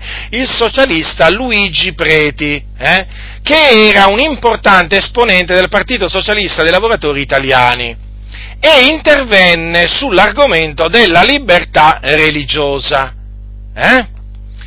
E badate bene che Luigi Preti è morto, peraltro, eh, eh, viene detto di lui prima di tutto era un politico molto, molto stimato, eh? e viene detto di lui che durante i lavori della Costituente partecipò attivamente alla redazione della Carta fondamentale della, della Repubblica. Ebbene, ebbene, nel suo intervento Luigi Preti, Luigi Preti par- parlò a favore dei pentecostali. Ho messo naturalmente questa parte del discorso, eh, eh, molto interessante, devo dire, sembrava proprio scritta da Frank Gigliotti. Eh. Ora, Luigi Preti era un massone, faceva parte di una loggia segreta chiamata Giustizia e Libertà. Queste cose, queste cose, naturalmente l'appartenenza di Luigi Preti a questa loggia segreta, eh, è confermata da Aldo Mola nel suo libro Storia della massoneria italiana, pagina 744. Quindi, proprio in quei giorni, in quei giorni, Frank Gigliotti era qui in Italia. Praticamente lui aveva lasciato gli Stati Uniti d'America, perché è chiaro, abbiamo fatto delle ricerche approfondite, eh, e chiaramente risulta che lui partì dagli Stati Uniti d'America alla volta dell'Italia il 17 marzo 1947. Eh? Ecco qua, vedete le date? E il 26 marzo 47 invece Luigi Preti interveniva a favore dei pentecostali all'Assemblea Costituente mentre si discuteva sull'articolo 19. Ma quante coincidenze! Peraltro, fratelli del Signore, altra cosa che è bene che sappiate, questo Luigi Preti eh, interverrà a favore dei pentecostali, diciamo, pre, o meglio, delle Assemblee di Dio in Italia anche alcuni anni dopo, perché praticamente era il referente dirigente politico delle eh, giovani assemblee di Dio in Italia. E quindi credo che poi anche nel, nel corso dei, degli anni, perché poi chiaramente lui ha fatto tutta una carriera, eh, lui sia rimasto il referente politico delle assemblee di Dio in Italia. Luigi Preti, segnatevi questo nome, eh, era appunto un, un massone. Ora, vi ho detto prima che apparteneva al Partito Socialista dei Lavoratori Italiani. Ora, Guardate un po', eh, che caso, che coincidenza, un'altra coincidenza. Praticamente il Partito Socialista dei Lavoratori Italiani, in cui Luigi Preti, diciamo, aveva un ruolo importante, eh, era stato fondato da Giuseppe Saragat nel gennaio del 47, notate anche le date, eh? Nel gennaio del 47, quindi vedete quante cose avvennero, diciamo, in, quel, in, in quei mesi così importanti eh? per, diciamo, per il futuro dell'Italia. Ma vedi tu, questo partito, cioè il Partito Social, eh, Socialista dei Lavoratori Italiani, praticamente era nato da una scissione, la famosa scissione del 47 del Partito Socialista Italiano, e che guarda caso questo Partito Socialista dei Lavoratori Italiani era nato per opera della massoneria e sovvenzionato dalla massoneria per mezzo di chi? Domanda, ma di chi volete? Di chi volete? chi volete che ci fosse là? Frank Bruno Gigliotti, sempre lui! Eh? Sono tutte cose documentate, fratelli nel Signore. Allora, per ritornare a, a, questi articoli che sono stati di fondamentale importanza per, il, per, fare conseguire la libertà religiosa alle assemblee di Dio in Italia, e non solo naturalmente, eh, è chiaro, eh, è chiaro anche, anche, agli altri protestanti perseguitati che avevano delle limitazioni secondo diciamo, le, le, allora vigenti eh, regole e leggi. Allora, l'articolo 17 dice i cittadini hanno diritto di riunirsi pacificamente senza armi per le riunioni anche in luogo aperto al pubblico non è richiesto preavviso. Delle riunioni in luogo pubblico deve essere dato preavviso alle autorità che possono vietarle soltanto per comprovati motivi di sicurezza o di incolumità pubblica. L'articolo 18 dice questo, i cittadini hanno diritto di associarsi liberamente senza autorizzazione per fini che non sono vietati ai singoli dalla legge penale. Sono proibite le associazioni segrete, quelle che perseguono anche indirettamente scopi politici mediante organizzazioni di carattere militare. L'articolo 19 dice così, tutti hanno diritto di professare liberamente la propria fede religiosa in qualsiasi forma, individuale o associata, di farne propaganda e di esercitarne in privato o in pubblico il culto, purché non si tratti di riti contrari al buon costume. Naturalmente mi soffermerò su questo articolo 19 perché è stato questo l'articolo che ha sancito la libertà religiosa è praticamente la, la, la, caduta, l'annullamento della Buffarini, della Buffarini Guidi, che praticamente era quella circolare che bandiva il culto dei pentecostali e quindi che chiaramente aveva annullato la loro cosiddetta libertà, libertà religiosa. Allora, abbiamo visto che è stato Frank Gigliotti a farlo, a farlo scrivere e questo articolo 19 ha avuto un ruolo fondamentale per il proseguo della storia delle Adi, della lotta delle Adi contro lo Stato italiano per ottenere poi nel 1955 l'abrogazione della circolare Buffarini Guidi. Eh? e, poi naturalmente nel 1959 le ADI ricono- eh, ottennero il riconoscimento giuridico. Allora, dovete sapere questo, che è oramai diciamo, riconosciuto dagli specialisti che con l'articolo 19, cioè con la promulgazione dell'articolo 19, eh, diciamo, il primo gennaio 1948, perché è la data in cui appunto entrò in vigore la Costituzione italiana, è decaduta, eh, diciamo, mh, mm, eh, nella, mh, mm, diciamo, nella, pratica eh, la Buffarini Guidi. È vero che è rimasta là fino al 55, però praticamente essendo che era venuta fuori la Costituzione, la nuova Costituzione, con questo articolo che sanciva la libertà di culto per tutti, è ovvio, certo, certo a determinate condizioni, è ovvio che i pentecostali, i pentecostali chiaramente ottennero anche loro la libertà, la libertà religiosa.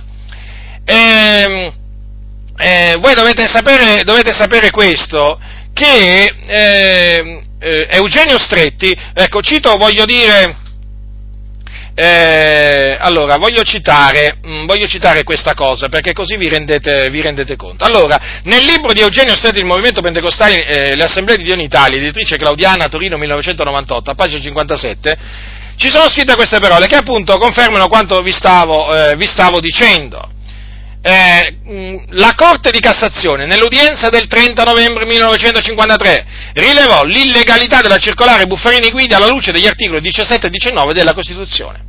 Ed ancora che nel dicembre 1954 nel corso di un'audienza con il direttore generale degli affari di culto, l'Assemblea di Dio appresero che il Ministero non riteneva più in vigore la famigerata circolare, ma che tuttavia non reputava necessario un provvedimento di revoca. Notate, perché queste sono cose molto importanti, perché nelle ADI hanno presentato un'altra storia, l'hanno presentata a loro, a loro diciamo, uso e consumo, capite? Perché praticamente è stato tramite l'articolo 19 che le ADI sono uscite dalla persecuzione. Sì, qualcuno dirà, vabbè, ma anche dopo la, la, l'uscita della nuova della Costituzione ci furono degli atti discriminatori contro i pentecostali, è vero questo, ma diciamo furono minimaglie, diciamo, furono, furono diciamo, io vorrei dire, fu fisiologico, fu tutta una cosa fisiologica, è normale, perché comunque sia la Buffarini Guidi ancora dava il pretesto ad alcuni prefetti e alcune autorità locali di perseguitare i pentecostali, però questa Buffarini Guidi praticamente si scontrava con un articolo della Costituzione, con il 17, il 18 e il 19, e qui, soprattutto col 19, e quindi praticamente decadeva di sé, e infatti vedete, il Ministero dice non riteneva più in vigore la famigerata circolare, eh? Nel dicembre 1954, notate un po', prima quindi che eh, fosse annullata nel 1955 la Buffarini Guidi, ma certo, è ovvio, eh? quindi non riteneva più in vigore la famigerata circolare, ma che tuttavia non riputava necessario un provvedimento di revoca, e vabbè, sarebbe passato lì da lì a poco, che poi sarebbe stata, sarebbe stata revocata. Quindi, l'importanza della, della, dell'articolo 19 della Costituzione è di fondamentale importanza, è di fondamentale importanza, perché praticamente eh, fu proprio con questo articolo che era cominciata la fine della Buffarini Guidi. Comprendete, fratelli nel Signore? Eh? È proprio così. Eh, e quindi, vedete, eh, ma questo lo capirono le assemblee di Dio in Italia. Infatti, infatti dovete, sapere, dovete sapere che nell'ottobre del 1948, quindi alcuni mesi dopo che era entrato in vigore l'articolo 19 della Costituzione italiana, cosa fecero le ADI? Inoltrarono al Ministero dell'Interno domanda norma di legge per ottenere il riconoscimento giuridico. Ma certo, perché giuridicamente parlando, chiaramente loro avevano capito l'importanza dell'articolo 19. È vero che il Ministero dell'Interno praticamente preferì non rispondere, ma era ovvio. A chiaro come faceva a rispondere il Ministero dell'Interno? Era in grande imbarazzo perché ancora c'era la Buffarini Guidi, la Buffarini Guidi in piedi che considerava i pentecostali fuori legge, quindi praticamente c'era un, come si dice, ehm, c'era incompatibilità, capite, tra la Buffarini Guidi e il, l'articolo 19 della Costituzione, ma la Costituzione chiaramente prevaleva, no? prevaleva, aveva il primato e quindi la Buffarini Guidi bisognava toglierla di mezzo praticamente, come poi è avvenuto, comprendete dunque? Ehm, eh, quindi è ovvio, fratelli del Signore, che l'importanza dell'articolo 19 è, è, enorme, è enorme, ma le Adi fanno credere invece che fu, nel, che fu invece nel 54 che arrivò la libertà religiosa, ma non è vero, ma non è vero, nel, nel, 50, nel 54 fu accolto il ricorso che loro fecero al Consiglio di Stato contro il Ministero dell'Interno eh, e poi nel 55 fu, eh, diciamo, annullata la Buffarini Guidi, ma già la libertà religiosa in Italia c'era, c'era ancora prima del 54 e dal 48 al 54 che cosa c'era? Non c'era libertà religiosa e chi ha fatto ottenere la libertà religiosa ai pentecostali? Ma naturalmente i massoni, tra, in particolare Frank Bruno Gigliotti, comprendete? Quindi queste cose sono importanti, fratelli nel Signore. Peraltro la collusione delle assemblee di Dio in Italia con la massoneria è confermata da una fotografia che noi chiaramente abbiamo messo nel libro e che è pubblica perché è apparsa sul Pentecostal Evangel del 7 agosto 1948 a pagina 11 dove c'è praticamente un gruppetto di persone dove? Dall'ambasciatore Tarchiani in questo gruppetto di persone eh, che formavano un comitato, un comitato che era nato con la visita di Umberto Gorietti negli USA nel 1948, c'era Umberto Gorietti, quindi che faceva parte di questo comitato, e poi c'erano altri esponenti dell'Assemblea di Dio in Italia, tra, tra, delle Assemblee di Dio, scusate, tra cui, eh, della sezione praticamente italiana in America, tra cui Anthony Piraino, che nel secondo dopoguerra poi ebbe grande importanza in Italia per diversi anni, eh, eh, organizzava evangelizzazione e così via. Allora, c'erano diversi esponenti dell'Assemblea di Dio, poi c'era eh, la sezione italiana in America,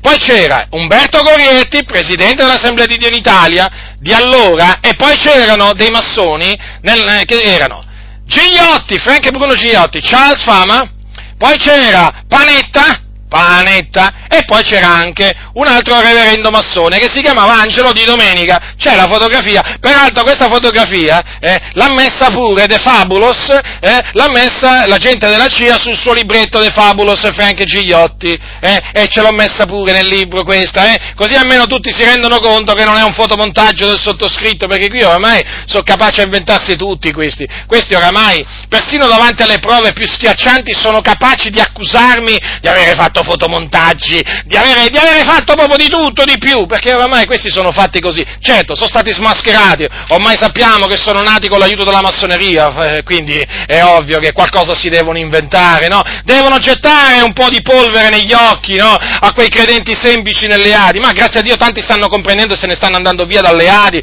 ver- siamo veramente felici nel Signore, che tanti fratelli, tante sorelle, veramente, eh, chiaramente, eh, hanno ricevuto l'intendimento, l'intendimento, da parte del Signore. Peraltro nel 1958 Gorietti si recò negli Stati Uniti, eh, fece un viaggio che è documentato nei libri di, di, di, di Toppi, nei resoconti e così via. E sapete, durante questo viaggio si incontrò segretamente, diciamo segretamente perché non, non, non fu mai dato a sapere questo, l'abbiamo scoperto noi, chiaramente, era una cosa se- segretamente dico perché era una cosa segreta fino a che non l'abbiamo scoperta noi. Praticamente si incontrò con chi? Con Gigliotti, perché partecipò ad una conferenza ad una conferenza in California eh, per parlare di come poteva essere osservata la libertà religiosa offerta nella Costituzione italiana. Pensate, nel 58, un anno prima che le ali ricevessero il riconoscimento giuridico e quattro anni dopo che avevano vinto il ricorso eh, contro il Ministero dell'Interno, pensate, Gorietti, eh, Gorietti se la faceva, dicono nel mondo, no? Praticamente faceva comunella con eh, Frank Bruno Gigliotti, il massone, il massone e agente della CIA, Frank Bruno Gigliotti. Quindi questo giusto per farvi farvi capire che rapporti amichevoli, fraterni c'erano tra le assemblee di Dio in Italia e questo famigerato Frank e Bruno Gigliotti. Ma qui poi vabbè ci sono tante altre, tante altre prove, è chiaro, è ovvio questo, no? Comunque voglio, diciamo, voglio abbreviare questa cosa, tanto c'è il libro, potete comunque sia sempre andare a, a, a verificare tutto nel libro e poi fare delle ricerche per conto vostro come giusto che sia Ora vi voglio parlare adesso di un altro personaggio molto, che ha avuto un ruolo molto importante nella, ehm, nella storia delle Assemblee di Dio in Italia, che è il pastore americano dell'Assemblea di Dio Henry Ness, nacque nel 1894 e morì nel 1970, perché eh, ruolo, ha avuto un ruolo molto, molto, importante ai suoi giorni. Lui era un pastore di una grande comunità, la, la Hollywood Temple Full Gospel Assembly di Seattle, eh, città di Seattle, ora si chiama Calvary Christian Assembly, dell'Assemblea di Dio, eh, e eh, lui praticamente aveva fondato anche il Northwest Bible Institute di Seattle, quindi una scuola biblica. Guardate che Henry Ness a quel tempo era veramente un pastore molto importante.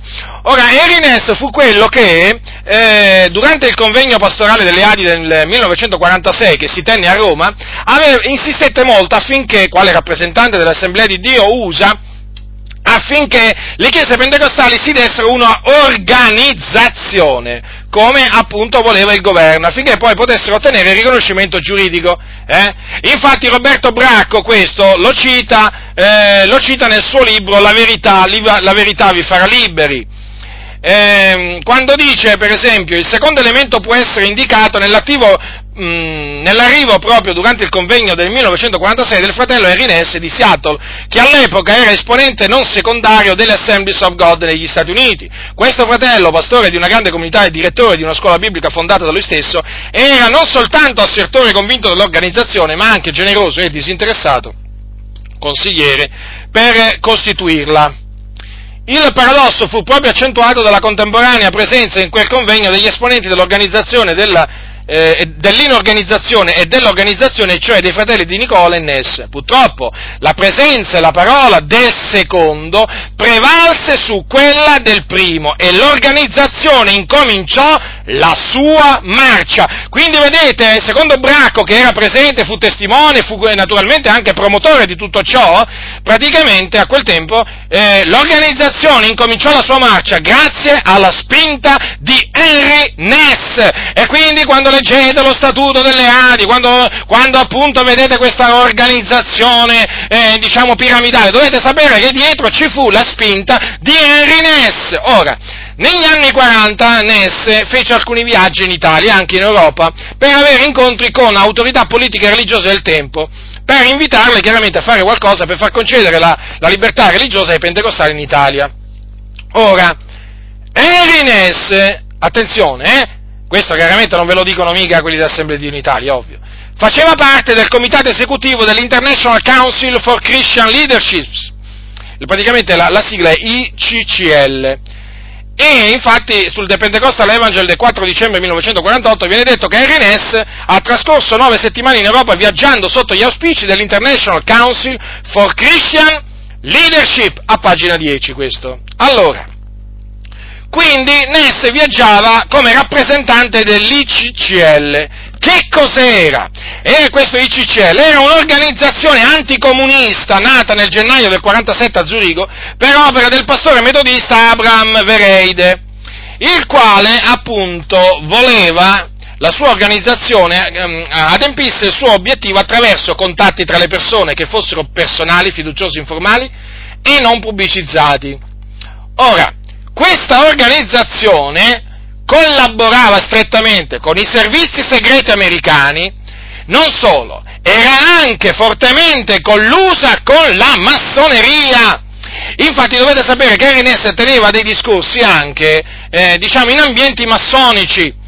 In una, allora, per quanto abbiamo potuto trovare, una, una, volta parlò a un Kivanis Club, che praticamente è uno dei club retrovie della massoneria, assieme al Rotary, Lions e così via, e poi un'altra volta parlò al, eh, a uno Shrine Luncheon Club, se non ricordo male, e praticamente dove c'erano presenti dei massoni di alto, eh, massoni di alto, di alto grado. Eh. Quindi un po' per farvi capire questo Ness a che livelli si muoveva anche lui. Eh. Ora, Henry Ness, Henry Ness ehm, ha avuto un ruolo importante, non solamente per la nascita dell'Assemblea di Unitalia, ma anche per eh, la, l'ottenimento della fine della persecuzione da parte della Chiesa Cattolica Romana contro le, eh, le Assemblee di Unitalia. Perché? Perché nel 1947 si è incontrato con il, l'allora Papa Pio XII questa notizia, naturalmente, questo incontro tenuto eh, segreto, nascosto, occultato da Bracco, da Gorietti, da Toppi, da tutti quanti, metteteci tutti quanti, dovete sapere che era di dominio pubblico, perché apparve sul The Pentecostal Evangel delle Assemblee di Dio americane e anche sul The, The Apostolic Faith. Eh? E praticamente eh, questi aggiungono un particolare importante su questo incontro, che praticamente Ness parlò col Papa della libertà religiosa e della persecuzione nel mondo, quindi anche della persecuzione dei pentecostali in Italia, perché lui si muoveva soprattutto ad alti livelli, questo Ness, per fare smettere di perseguitare i, pente, i pentecostali. Ora, quando avvenne questo incontro, questo è anche importante, avvenne da quello che ci risulta l'8 agosto del 1947, in quanto la notizia di questo suo incontro è apparsa sull'Osservatore Romano, l'organo ufficiale del Vaticano, il 9 agosto 1947. E tra le informazioni in prima pagina in questa maniera si legge, eh, cioè viene data così la notizia. Il Santo Padre ha ricevuto in speciali udienze, poi mette alcuni nomi, poi il dottore Henry Nash, allora qui viene messo Nash con l'H finale, non ci dovrebbe essere, eh? ma praticamente crediamo che sia stato, non escludiamo che sia stato un, un, un errore volontario un po' per fuorviare, fuorviare i lettori, no? in particolare i pentecostali, che magari leggendo hanno detto ma no, vabbè, ma questo qui non è Ness, non è Ness il nostro fratello dell'Assemblea di Dio, eh, americane che viene qui, fa gli studi biblici, predica nei teatri e così via, no, perché questo è Nash, no, e in effetti era proprio, era proprio Ness. E vedete un po' voi, eh, eh, praticamente, eh, proprio in quei giorni, ma guarda le coincidenze, dal 4 al 14 agosto, Henry Ness teneva degli studi biblici presso il locale di culto della chiesa Adi di Roma, eh? a cui peraltro parteciparono tanti pastori. Eh? Quindi, tra uno studio biblico e l'altro, Henry Ness è andato a incontrare il Papa eh, Pio XII. Guardate che poi questo incontro chiaramente fu, apparve anche sul, eh, sul, Seattle Daily Times, insomma apparve un po' dappertutto tranne che qui in Italia sul risveglio pentecostale ovviamente. Eh, e perché doveva apparire? Ma vi immaginate lo scandalo che sarebbe scoppiato se i fratelli avessero saputo che Ness era andato, era andato dal Papa? Ma poi la cosa la cosa interessante, ma anche molto inquietante, è che, per quanto riguarda la data, che l'incontro di Ness con Pio XII si tenne, si tenne, badate bene, pochissimi giorni prima del sesto convegno nazionale delle Adi, dei pastori Adi, tenutesi a Napoli dal 16 al 18 agosto 1947, al quale partecipò lo stesso Ness. Pensate, pochi giorni prima di quel convegno, che fu una pietra miliare per la costituzione dell'Organizzazione Assemblea di Dio in Italia, eh? Pensate un po' voi, Ness andò a fare una visita che durò 30 minuti, eh, quella, quell'udienza, eh, eh, da Pio XII, è andato a Pio XII nel 47. Crediamo che sia stato il primo pastore pentecostale che abbia incontrato un papa. Eh? È uno dei primi pastori eh, protestanti, perché poi ce ne furono altri, però veramente guardate che sicuramente, guardate, a livello pentecostale io credo che sia stato è molto, è molto diciamo, probabile che sia stato il primo, eh? stato, ed era delle assemblee di Dio USA, chiaramente appoggiato dalla CIA, dalla massoneria, peraltro dovete sapere che questa udienza lui la ottenne tramite l'ambasciatore americano eh, in Vaticano. E chi era? Era Miron C. Taylor. Eh? E che cos'era Miron Taylor? Era un massone. Peraltro Taylor era anche usato dal, dall'OSS per reggere la rete di spionaggio anglo-americana che stava a Vaticano. Quindi, sa, proprio veramente, cioè qui le cose combaciano tutte, eh, fratelli nel Signore. Quindi, prima Nessa va da Pio XII, si allea col Vaticano e quindi chiaramente chiede la cessazione della persecuzione e poi partecipa al convegno pastorale Adi di Napoli. Eh? Di tutto ciò? Traccia alcuna non c'è nei libri delle Adi, nelle loro pubblicazioni, niente! È come se non fossero mai avvenute queste cose, ma è chiaro adesso, adesso è chiaro, tutti sanno che queste cose sono avvenute e prenderanno giustamente le, le, le dovute, le, le, giuste decisioni. Eh, allora, eh, peraltro è chiaro che una delle cose per cui Ness, cioè Ness quando andò a incontrare Pio XII, andò a incontrarlo anche per stabilire un'alleanza tra Vaticano e eh, Pentecostali. Per quale ragione? Contro chi? Un'alleanza anticomunista, perché, ve lo ripeto, in quel periodo i comunisti facevano paura, erano veramente il pericolo numero uno, sia per i pentecostali per la, per, sia per i protestanti che per, Chiesa, che per la Chiesa cattolica romana. Infatti, poi ci furono altri, altri, pastori protestanti che andarono da Pio XII, sempre con questo, con questo obiettivo. Quello è un, è un, momento particolare della storia italiana, peraltro in America c'era Henry Truman come presidente dell'America ed era un massone di alto grado. Eh? E eh, praticamente Truman aveva dichiarato guerra al comunismo e quindi tramite la CIA in Italia faceva di tutto per opporsi al, al comunismo e, ed era richiesta ovviamente anche la, l'aiuto del Vaticano. Quindi Truman in qualche maniera cercò di eh, creare un, una sorta di ecumenismo antibolscevico, così è stato chiamato, e eh, radunare tutte quelle chiese, eh, far alleare eh, tutte quelle chiese che si dicevano cristiane contro il comunismo. Ecco perché appunto c'è tutto questo movimento movimento dell'ambasciatore, poi arriva Ness e così via, perché chiaramente lo scopo era quello di creare un'alleanza anticomunista, alleanza tra eh, protestanti e Vaticano, e chiaramente tra i protestanti risultavano anche, anche i... Eh, eh, tra i protestanti anche i pentecostali. E quindi, eh, peraltro in America le assemblee di Dio USA combattevano proprio esplicitamente eh, il comunismo, eh. infatti apparvero proprio peraltro in quel periodo degli articoli proprio loro, loro, sulle loro riviste proprio anticomuniste, proprio al 100%. Eh. Qui non si tratta di fare politica, eh, fratelli e signori, io sto raccontando, sto raccontando, i fatti. Ora incontrò quindi Pio XII, poi incontrò anche dei cardinali molto, molto potenti e durante il suo viaggio nel 1948, sempre parla, stiamo parlando di Nesse, eh, stiamo parlando di Nesse. E pensate che nel 1948 il risveglio pentecostale, mi, veramente ve la voglio leggere questa espressione, no? Scrisse queste parole, ascoltate, no? Perché Nesse era, era venuto in Italia. Il fratello Henry Nesse è giunto in Italia per compiere un'importante e delicata missione a favore della libertà religiosa. Certo, mica gli hanno detto che doveva incontrare i cardinali, ma cardinali potenti, eh? E sapete come la chiamavano questo? Lavoro cristiano. Ecco, il lavoro cristiano per l'Assemblea di Dio in Italia, e al tempo c'era, badate, anche Bracco, eh? Questo lo voglio ribadire. Questo veniva chiamato lavoro cristiano anche da Roberto Bracco, che poi scriverà La verità vi farà liberi, però proprio Bracco si è proprio dimenticato di raccontare queste cose, una vergogna, no? Cioè lui che sapeva queste cose eh, ha omesso di raccontarle, vedete fratelli del Signore, l'omertà, l'omertà, hm?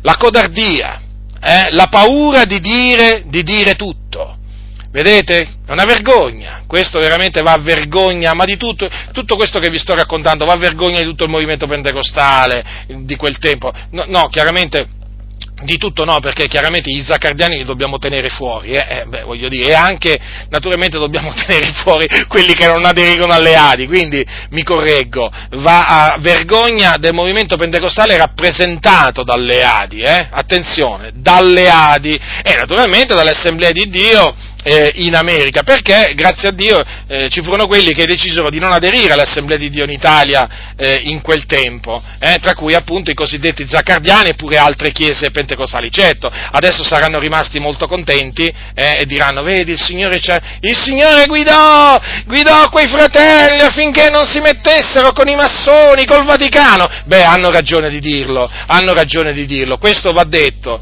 questo va detto. Io non ho, non ho paura di dire che chiaramente adesso fanno bene, fanno bene quei, quelli che sono veramente fratelli in queste, in queste, chiese a dire questo, perché il Signore veramente li ha scampati. Eh, ha, ha, impedito che appunto questi entrassero in collusione con, eh, con la, la, massoneria il Vaticano.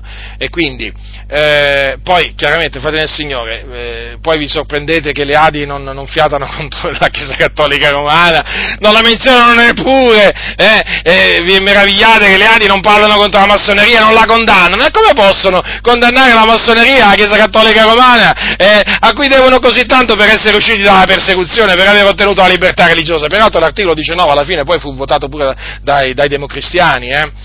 Praticamente lì ci fu poi una sorta di alleanza trasversale perché poi alla fine il Vaticano in un certo senso si arrese, disse vabbè dai, perché avrebbe voluto magari che certe cose non fossero, non fossero, introdotte in quegli articoli, però poi alla fine tutto sommato, dai, alla fine quegli articoli come passarono gli andarono bene pure, andarono bene pure al, al Vaticano. Poi peraltro ci furono delle pressioni su De Gasperi anche in America, queste cose le racconto nel mio libro, no? sempre da parte, da parte, di massoni potenti, e certo è tutta una storia, fratelli nel Signore, perché a quel tempo c'era De Gasperi, no? quando, fu, quando, fu, approvata la Costituzione in Italia, e quindi chiaramente era lui che facevano pressione, come peraltro anche Gigliotti si recò da De Gasperi, chiaramente, no? come dicono oggi, ha battuto i, i, i pugni sul tavolo, è ovvio, no? è chiaro, peraltro Gigliotti aveva conoscenza livello politico molto in alto nel governo, insomma. Eh, a proposito di Henry Ness, cosa vi voglio dire? Vi voglio dire? Che eh, Henry Ness ha fatto una brutta fine. Naturalmente questo le Adi non ve lo dicono, ve lo dico io. Allora ha fatto una brutta fine, non poteva essere altrimenti perché si è reso colpevole veramente, eh, si è reso colpevole davanti al Signore. Allora eh, Henry Ness ebbe un, un orribile ed incurabile tumore al cervello. Hm? ma non è morto di quel tumore, è morto suicidandosi. Sì, Henry Ness è morto suicidandosi, questo è documentato nel libro, quindi uno dei personaggi più importanti della storia dell'Assemblea di Unitalia, Henry Ness, si è ucciso. Voi sapete che chi si uccide è, è colpevole di omicidio e quindi va in perdizione. Eh, peraltro, sempre tra i personaggi fondamentali che furono coinvolti nella storia delle Adi in quel periodo eh, e che hanno avuto un ruolo molto importante per le Adi, c'è un altro suicida. Si chiama Giacomo Rosapepe e praticamente era l'avvocato delle Adi che presentò il ricorso delle Adi al Consiglio di Stato contro il Ministero dell'Interno. Questo Giacomo Rosapepe si uccise nel 1978 non, non, non, mi risulta che fosse evangelico, a me risulta che fosse cattolico, comunque si è ucciso. Ora riflettete, due personaggi così importanti, voi dovete sapere che di Giacomo Rosapepe, sapete come parla benissimo uh, Francesco, Francesco Toppi?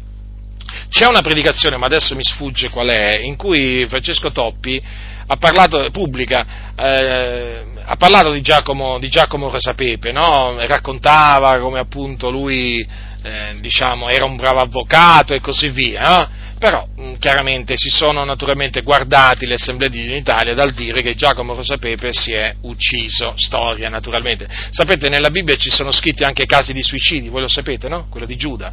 Ma sapete, eh, la Bibbia, eh, i libri della Bibbia e gli scrittori erano, ispi- erano ispirati, eh, ispirati, dallo Spirito Santo, quelli che scrivono mm, diciamo, le cose nelle Adi non sono ispirati dallo Spirito Santo, infatti, vedete, nascondono ovviamente queste cose, ne nascondono, però Dio ha voluto che fosse, che, mm, diciamo, diciamo, fosse, venissero a galla, come si suol dire, così almeno, così almeno tutti sanno la storia delle Adiche, che storia, che storia vergognosa, veramente, che storia, che storia piena di infamità, veramente. Cioè, poi, e poi dicono, e poi dicono abbiamo invocato il Signore, abbiamo pregato, il Signore ci ha risposto, ma non è assolutamente così. Loro sono andati dai massoni, sono andati dal Vaticano, hanno bussato, hanno, hanno battuto i pugni sul, sul tavolo, come si suol dire, hanno fatto pressioni e loro praticamente che cosa, che, cosa hanno, che cosa, hanno, ottenuto in questa maniera? Hanno ottenuto quello che poi hanno attribuito a Dio come risposta, come risposta appunto da parte, da parte di Dio. Ma questi non hanno fatto altro che confidare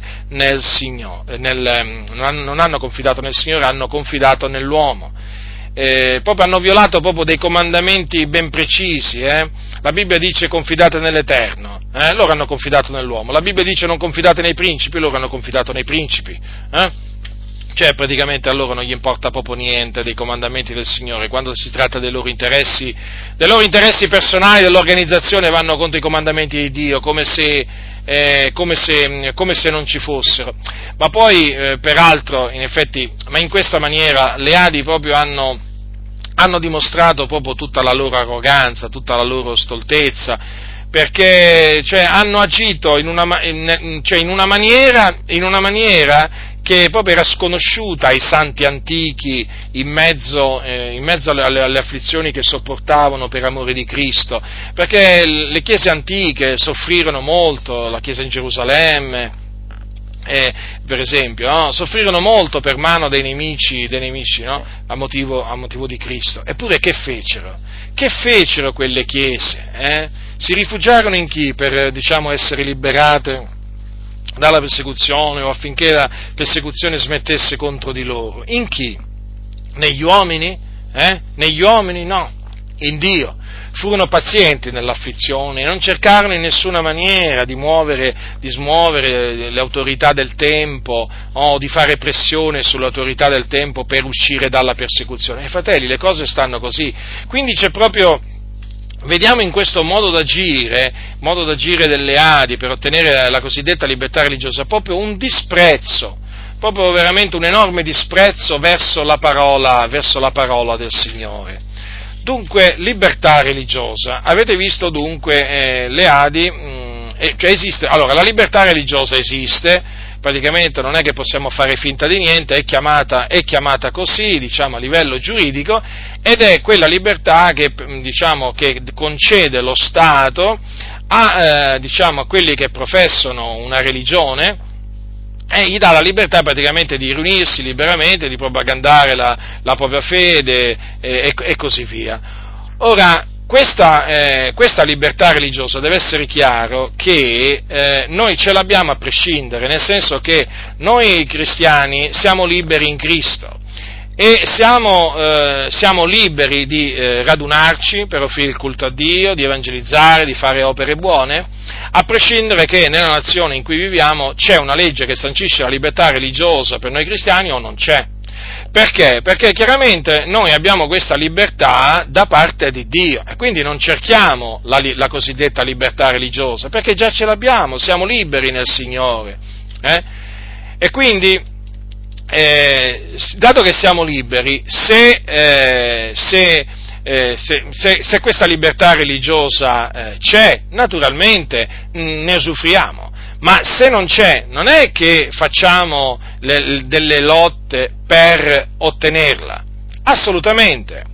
Eh, se non c'è la libertà, la cosiddetta libertà religiosa, noi facciamo quello che il Signore ci ha comandato di fare, obbedendo ai Suoi comandamenti, poi certamente questo, perché chiaramente bisogna obbedire a Dio anziché agli uomini, poi certamente questo comporterà persecuzioni e quindi sofferenze e così via, però cosa dice la scrittura di fare in questo caso? Di pregare, no? Di pregare non solamente eh, di pregare il Signore raccomandando l'anima nostra al fedele creatore, ma anche di pregare per quelli che ci perseguitano, Quindi noi non siamo chiamati a lottare per ottenere la libertà religiosa, la cosiddetta libertà religiosa, in caso questa non ci sia, come non siamo nemmeno chiamati a lottare per salvaguardare la libertà religiosa in caso già c'è. Voi sapete che ci sono molti evangelici in Italia che lottano per la libertà religiosa, per salvaguardare la libertà religiosa, i cosiddetti diritti che loro chiamano i diritti dell'uomo, fondamentali dell'uomo e così via, no? Ma assolutamente, non fa parte assolutamente del, del combattimento, del, del combattimento che deve intraprendere un cristiano, non fa parte della buona guerra, fratelli nel Signore. Ma riflettete, ma riflettete, Gesù, l'esempio di Gesù, pensate all'esempio di Gesù, no? Peraltro, sapete, nelle adi ti dicono sempre guarda Gesù, guarda Gesù, ma loro sono i primi che non hanno guardato, che non hanno guardato a Gesù. Ora, voi sapete che Gesù fu perseguitato, fu perseguitato, fu, fu schernito, fu discriminato. Eh, oggi si direbbe che a Gesù fu negata la libertà, la libertà religiosa. Eh? Poi diverse, per diverse volte cercarono di afferrarlo, cercarono di, lapida, eh, cercarono di, lapidarlo. Quindi voi vedete, Gesù fu perseguitato, gli fu negata, diciamo, usiamo questa espressione, gli fu negata la libertà di pensiero, la libertà di religione. Allora, perché chiaramente eh, i giudei, erano i giudei a negarglielo questo, no? Eh, perché i giudei, facciamo un esempio, non volevano che lui dicesse che eh, era il figlio di Dio, eh, non volevano che lui naturalmente dicesse determinate cose, ma Gesù come si è comportato? Ecco, è questa la domanda, fratelli e sorelle. Gesù come si è comportato? Perché se noi diciamo che Gesù è il Maestro, è il Signore, questo significa che noi dobbiamo obbedire a Lui, dobbiamo seguire il suo, il suo esempio. Allora, Gesù eh, praticamente la risposta ce la, ce la dà la Sacra Scrittura e ce la dà tramite Pietro, che appunto fu un testimone oculare delle sofferenze di Cristo. Sapete cosa dice l'Apostolo Pietro nella sua prima epistola? Dice così, questo è accettevole se alcuno per motivo di coscienza davanti a Dio sopporta afflizioni patendo ingiustamente.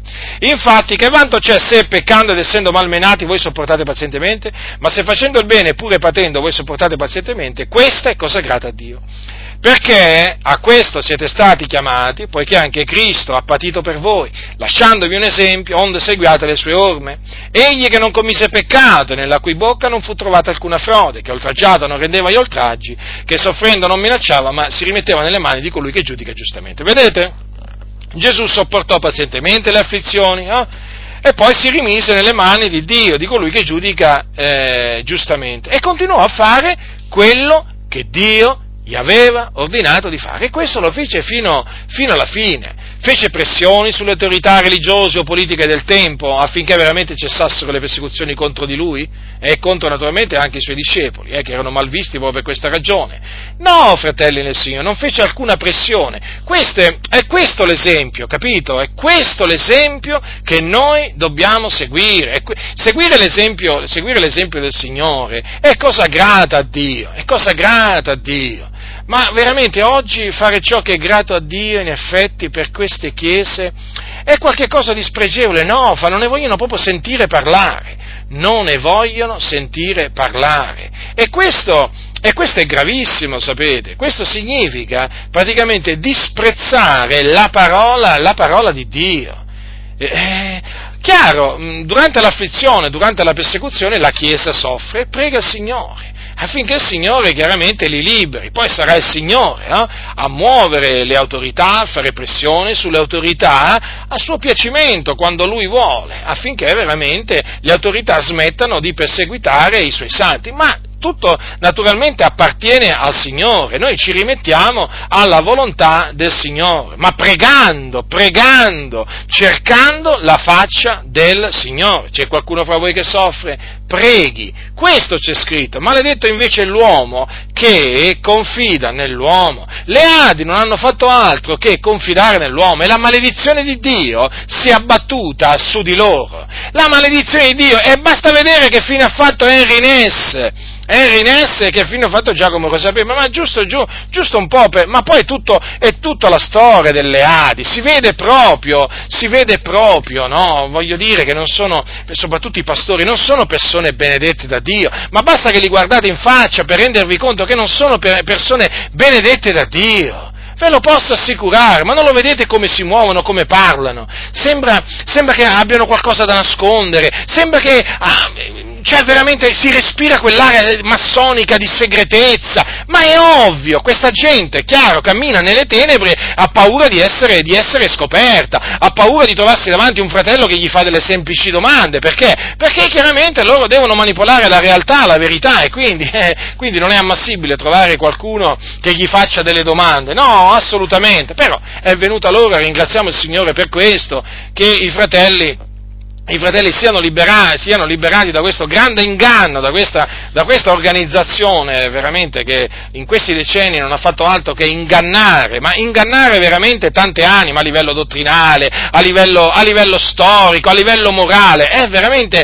impressionante, ma certo, non può esserci la benedizione di Dio in un'organizzazione veramente che calpesta la parola di Dio, l'ha, l'ha calpestata proprio a ripetizione, non solamente creando questa organizzazione piramidale, ma mettendosi con i massoni, col Vaticano, manipolando i libri di Spurgeon, di Perlman, eh, di Unge, insomma manipolando pure questo, manipolando la storia. Ma fratelli del Signore, ma come può esserci, regnare la benedizione di Dio, eh, ah, veramente in mezzo, in mezzo a un'organizzazione dove veramente dimostrano di amare, amare la menzogna e non la la verità, dove i comandamenti del Signore poi veramente vengono presi, messi sotto i piedi come se niente fosse. Spiegatemelo, ma spiegatemelo. La scrittura dice beati quelli che ascoltano la parola di Dio e la mettono in pratica. Non sono beati quelli che ascoltano la parola di Dio e la calpestano e la disprezzano. E infatti non c'è vera gioia nelle Adi.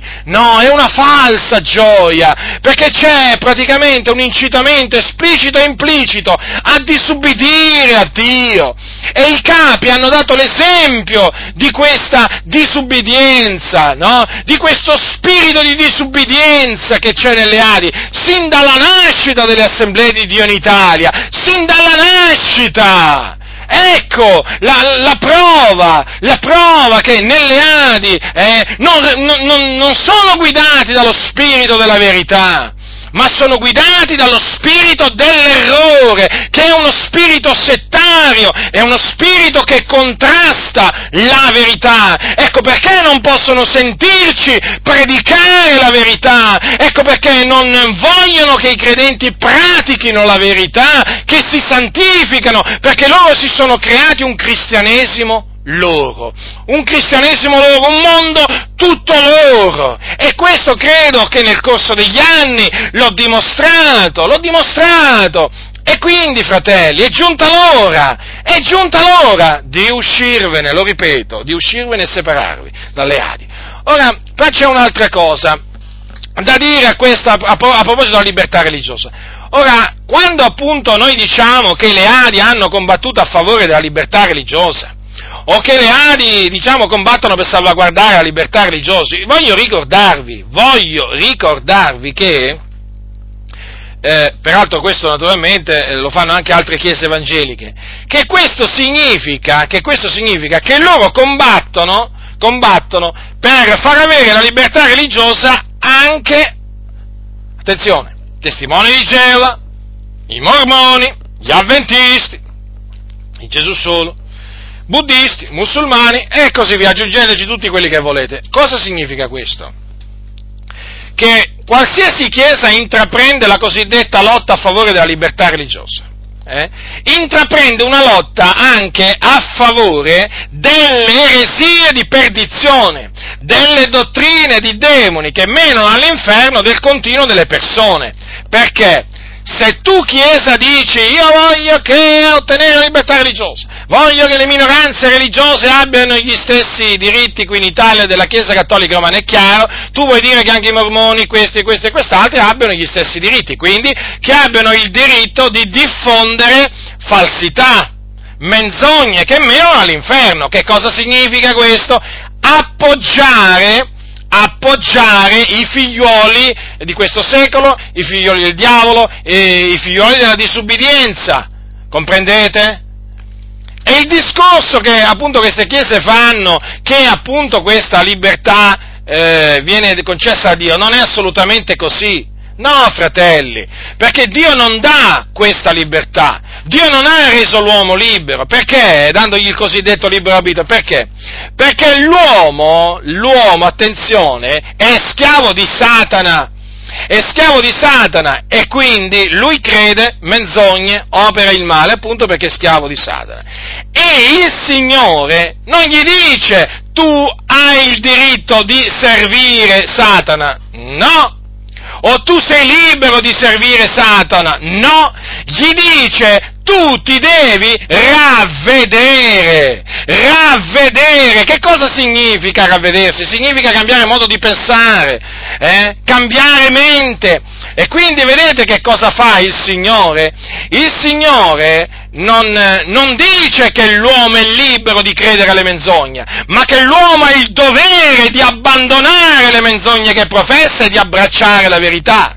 Ecco perché il messaggio che Cristo Gesù aveva e dava alle moltitudini era ravvedetevi e credete all'Evangelo. Gesù non diceva voi avete il diritto di professare il credo che volete, siete liberi di credere quello che volete, farò di tutto appunto affinché voi continuate ad avere questa libertà. No, diceva ravvedetevi e credete all'Evangelo, quindi cambiare modo di pensare. Questo naturalmente è una violazione della libertà di pensiero. Oggi si direbbe, già, proprio così, ma infatti Gesù non era a favore della libertà di pensiero, Gesù non era a favore della cosiddetta libertà religiosa, appunto perché predicava il ravvedimento e ha ordinato che si predichi il ravvedimento. E dobbiamo predicare il ravvedimento ai giudei ai gentili, come faceva Gesù, come eh, Gesù predicava ai giudei, ma come faceva Paolo, per esempio, che predicava sia ai giudei che ai gentili, il ravvedimento. Già, proprio così, fratelli del Signore. Esiste questo messaggio? No, non esiste in queste chiese che lottano per la libertà religiosa. Per quale ragione? Ma è ovvio, perché se sono per la libertà religiosa, per la libertà di pensiero e così via, non possono andare a ordinare ai peccatori, eh? cioè a quelli che la pensano diversamente a loro, di ravvedersi. No, gli devono dire accetta Gesù, viene Gesù, Gesù ti ama. E questo significa evangelizzare, non secondo la parola del Signore. Vedete dunque che questa lotta a favore della libertà religiosa ha tante implicazioni, ha tante implicazioni, praticamente si favorisce in questa maniera, cioè lottando a favore della libertà religiosa si favorisce la libertà secondo la carne, si favorisce la menzogna, si favoriscono i figliuoli del nemico, fratelli del Signore, e poi si sconvolge il messaggio da portare al mondo perduto, perché il messaggio non può più essere ravvedetevi e credete all'Evangelo, ma deve essere Gesù ti ama, Gesù ti accoglie così come sei, vedete? Perché chiaramente il messaggio non deve, eh, non deve offendere, non deve creare disagio nell'uditorio. E poi se tu cominci a portare un messaggio del genere, ti vengono a dire, ma allora tu non sei per la libertà religiosa? Vedete? Quindi questa lotta a favore della libertà religiosa è una macchinazione del diavolo per distrarre la Chiesa e, fa, eh, diciamo, e farla combattere per una causa sbagliata. La causa giusta invece è la libertà, la vera libertà, quella che appunto eh, diciamo, cercano e procacciano quelli che predicano il ravvedimento alla fede dell'Evangelo. La libertà dal peccato. Sì, la libertà, questa è quella che noi cerchiamo, eh, di fare conseguire ai peccatori. Non solo, noi siamo anche eh, diciamo, per far conseguire la libertà a, a, tutti quei credenti che sono diventati schiavi degli uomini e quindi anche schiavi delle Adi. Già, perché sono diventati schiavi e noi siamo appunto affinché, eh, diciamo, a favore della, della libertà in Cristo che questi credenti hanno perso, non solo naturalmente nelle Adi, ma anche nella parola della grazia, tra i valdesi e così via, hanno perso questa libertà. E noi chiaramente vogliamo che la, questi veri credenti ah, riacquistino la vera libertà in Cristo eh, è quella appunto che viene calpestata, certo, perché li hanno fatto diventare schiavi degli uomini. Gli hanno detto abbiamo ottenuto la libertà religiosa. Sì, avete ottenuto la libertà religiosa dallo Stato, ma avete perso la libertà spirituale che viene da Dio e infatti siete schiavi. Mi rivolgo a voi dell'Assemblea di Dio in Italia, siete degli schiavi, siete dei miserabili schiavi. Voi non vi rendete conto forse, ma basta vedere come vi comportate, come parlate, perché capire che siete schiavi, non siete liberi, siete schiavi degli uomini, siete schiavi della massoneria, siete schiavi del Vaticano, perché con loro. Vi siete alleati sin dall'inizio e adesso non potete mettervi a confutare l'errore, a denunciare la mondanità, l'ipocrisia, la falsità, non potete fare tutto ciò perché andreste contro i vostri interessi, andreste contro i vostri amici massoni, i vostri amici cattolici romani. Quindi le conseguenze sono inquietanti, sono preoccupanti, praticamente nelle Adi come in tante altre chiese viene, vengono aiutati i, i, i nemici della Chiesa a fare la volontà del diavolo. Vi pare una cosa da poco questa? Vi pare una cosa, una cosa da poco questa, fratelli del Signore? Io la ritengo una cosa gravissima, per la quale appunto tutti costoro eh, devono rendere conto al Signore e per la quale l'ira di Dio si abbatterà su tutti coloro che veramente eh, decidono eh, di, eh, diciamo, di continuare a disubbidire a Dio. L'ira di Dio è sopra di voi, sappiatelo questo, perché avete preso i comandamenti del Signore e li avete calpestati, li avete disprezzati e state incitando gli altri a disprezzarli. Quindi vedete, fratelli del Signore, questa cosiddetta lotta per la libertà religiosa, le conseguenze le conseguenze che ha avuto. Adesso chiaramente ho preso l'esempio delle Adi, ma comprendete dunque poi che la situazione di adesso eh, praticamente la si capisce solamente alla luce di quanto è successo a partire dal dopoguerra. Ecco perché nelle Adi si respira un'aria pesante, ecco perché nelle, nelle Adi non c'è libertà spirituale in Cristo, ecco perché nelle Adi hanno il bavaglio, ecco perché nelle Adi ti dicono continuamente noi non facciamo polemica, vogliono dire ci facciamo i fatti nostri, non confutiamo i cattolici, non confutiamo i massoni, non confutiamo queste cose, perché chiaramente loro sono diventati schiavi della massoneria, schiavi del Vaticano, a cui veramente sono debitrici per sempre. Eh? Ecco perché, appunto, diciamo ai fratelli uscitevene, perché questa è un'organizzazione veramente che è caduta nel laccio del diavolo, nel laccio del diavolo. E di fatti, e di come potete vedere, eh, non c'è libertà, loro dicono che sono per la libertà di pensiero, ma quando mai? Ma quando mai? Perché loro sono liberi? Ma loro sono i primi schiavi, i primi schiavi sono dietro il pulpito nelle Adi. Sentiteli parlare, eh? Domenica prossima di che cosa parleranno? Delle solite quattro cose. Quelle che hanno imparato a memoria, non hanno niente di nuovo perché sono schiavi della massoneria e del Vaticano. Lo so, queste affermazioni sono pesanti, sono forti, ma i fatti lo dimostrano. I fatti lo dimostrano, fratelli nel Signore, i fatti lo dimostrano.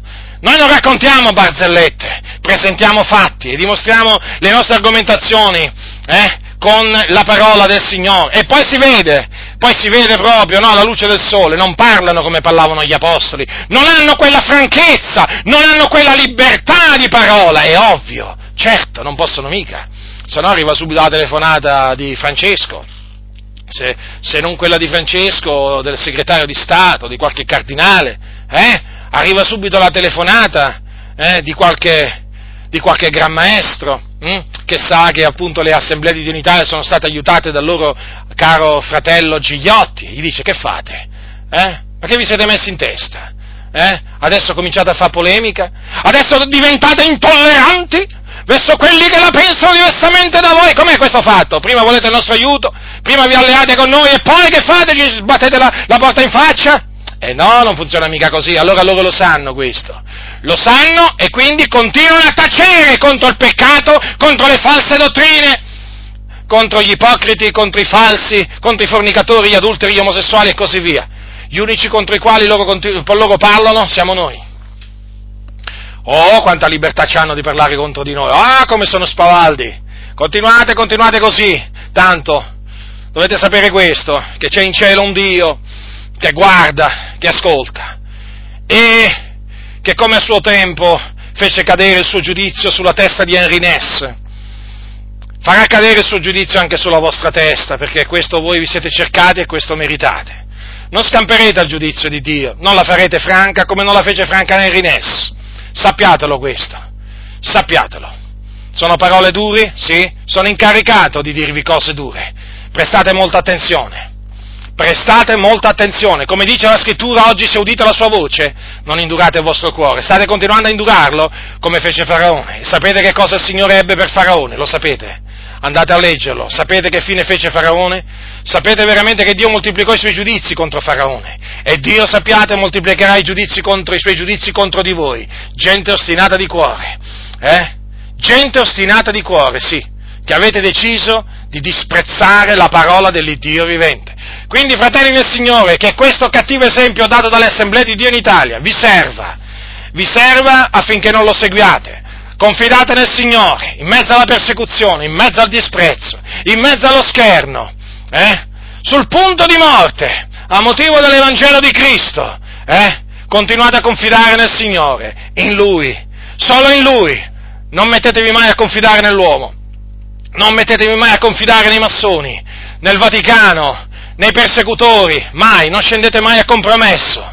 Eh, siate pronti a dare la vostra vita, a dare la vostra vita per la verità, per i fratelli, come Gesù diede la sua vita eh, per noi, a motivo della verità.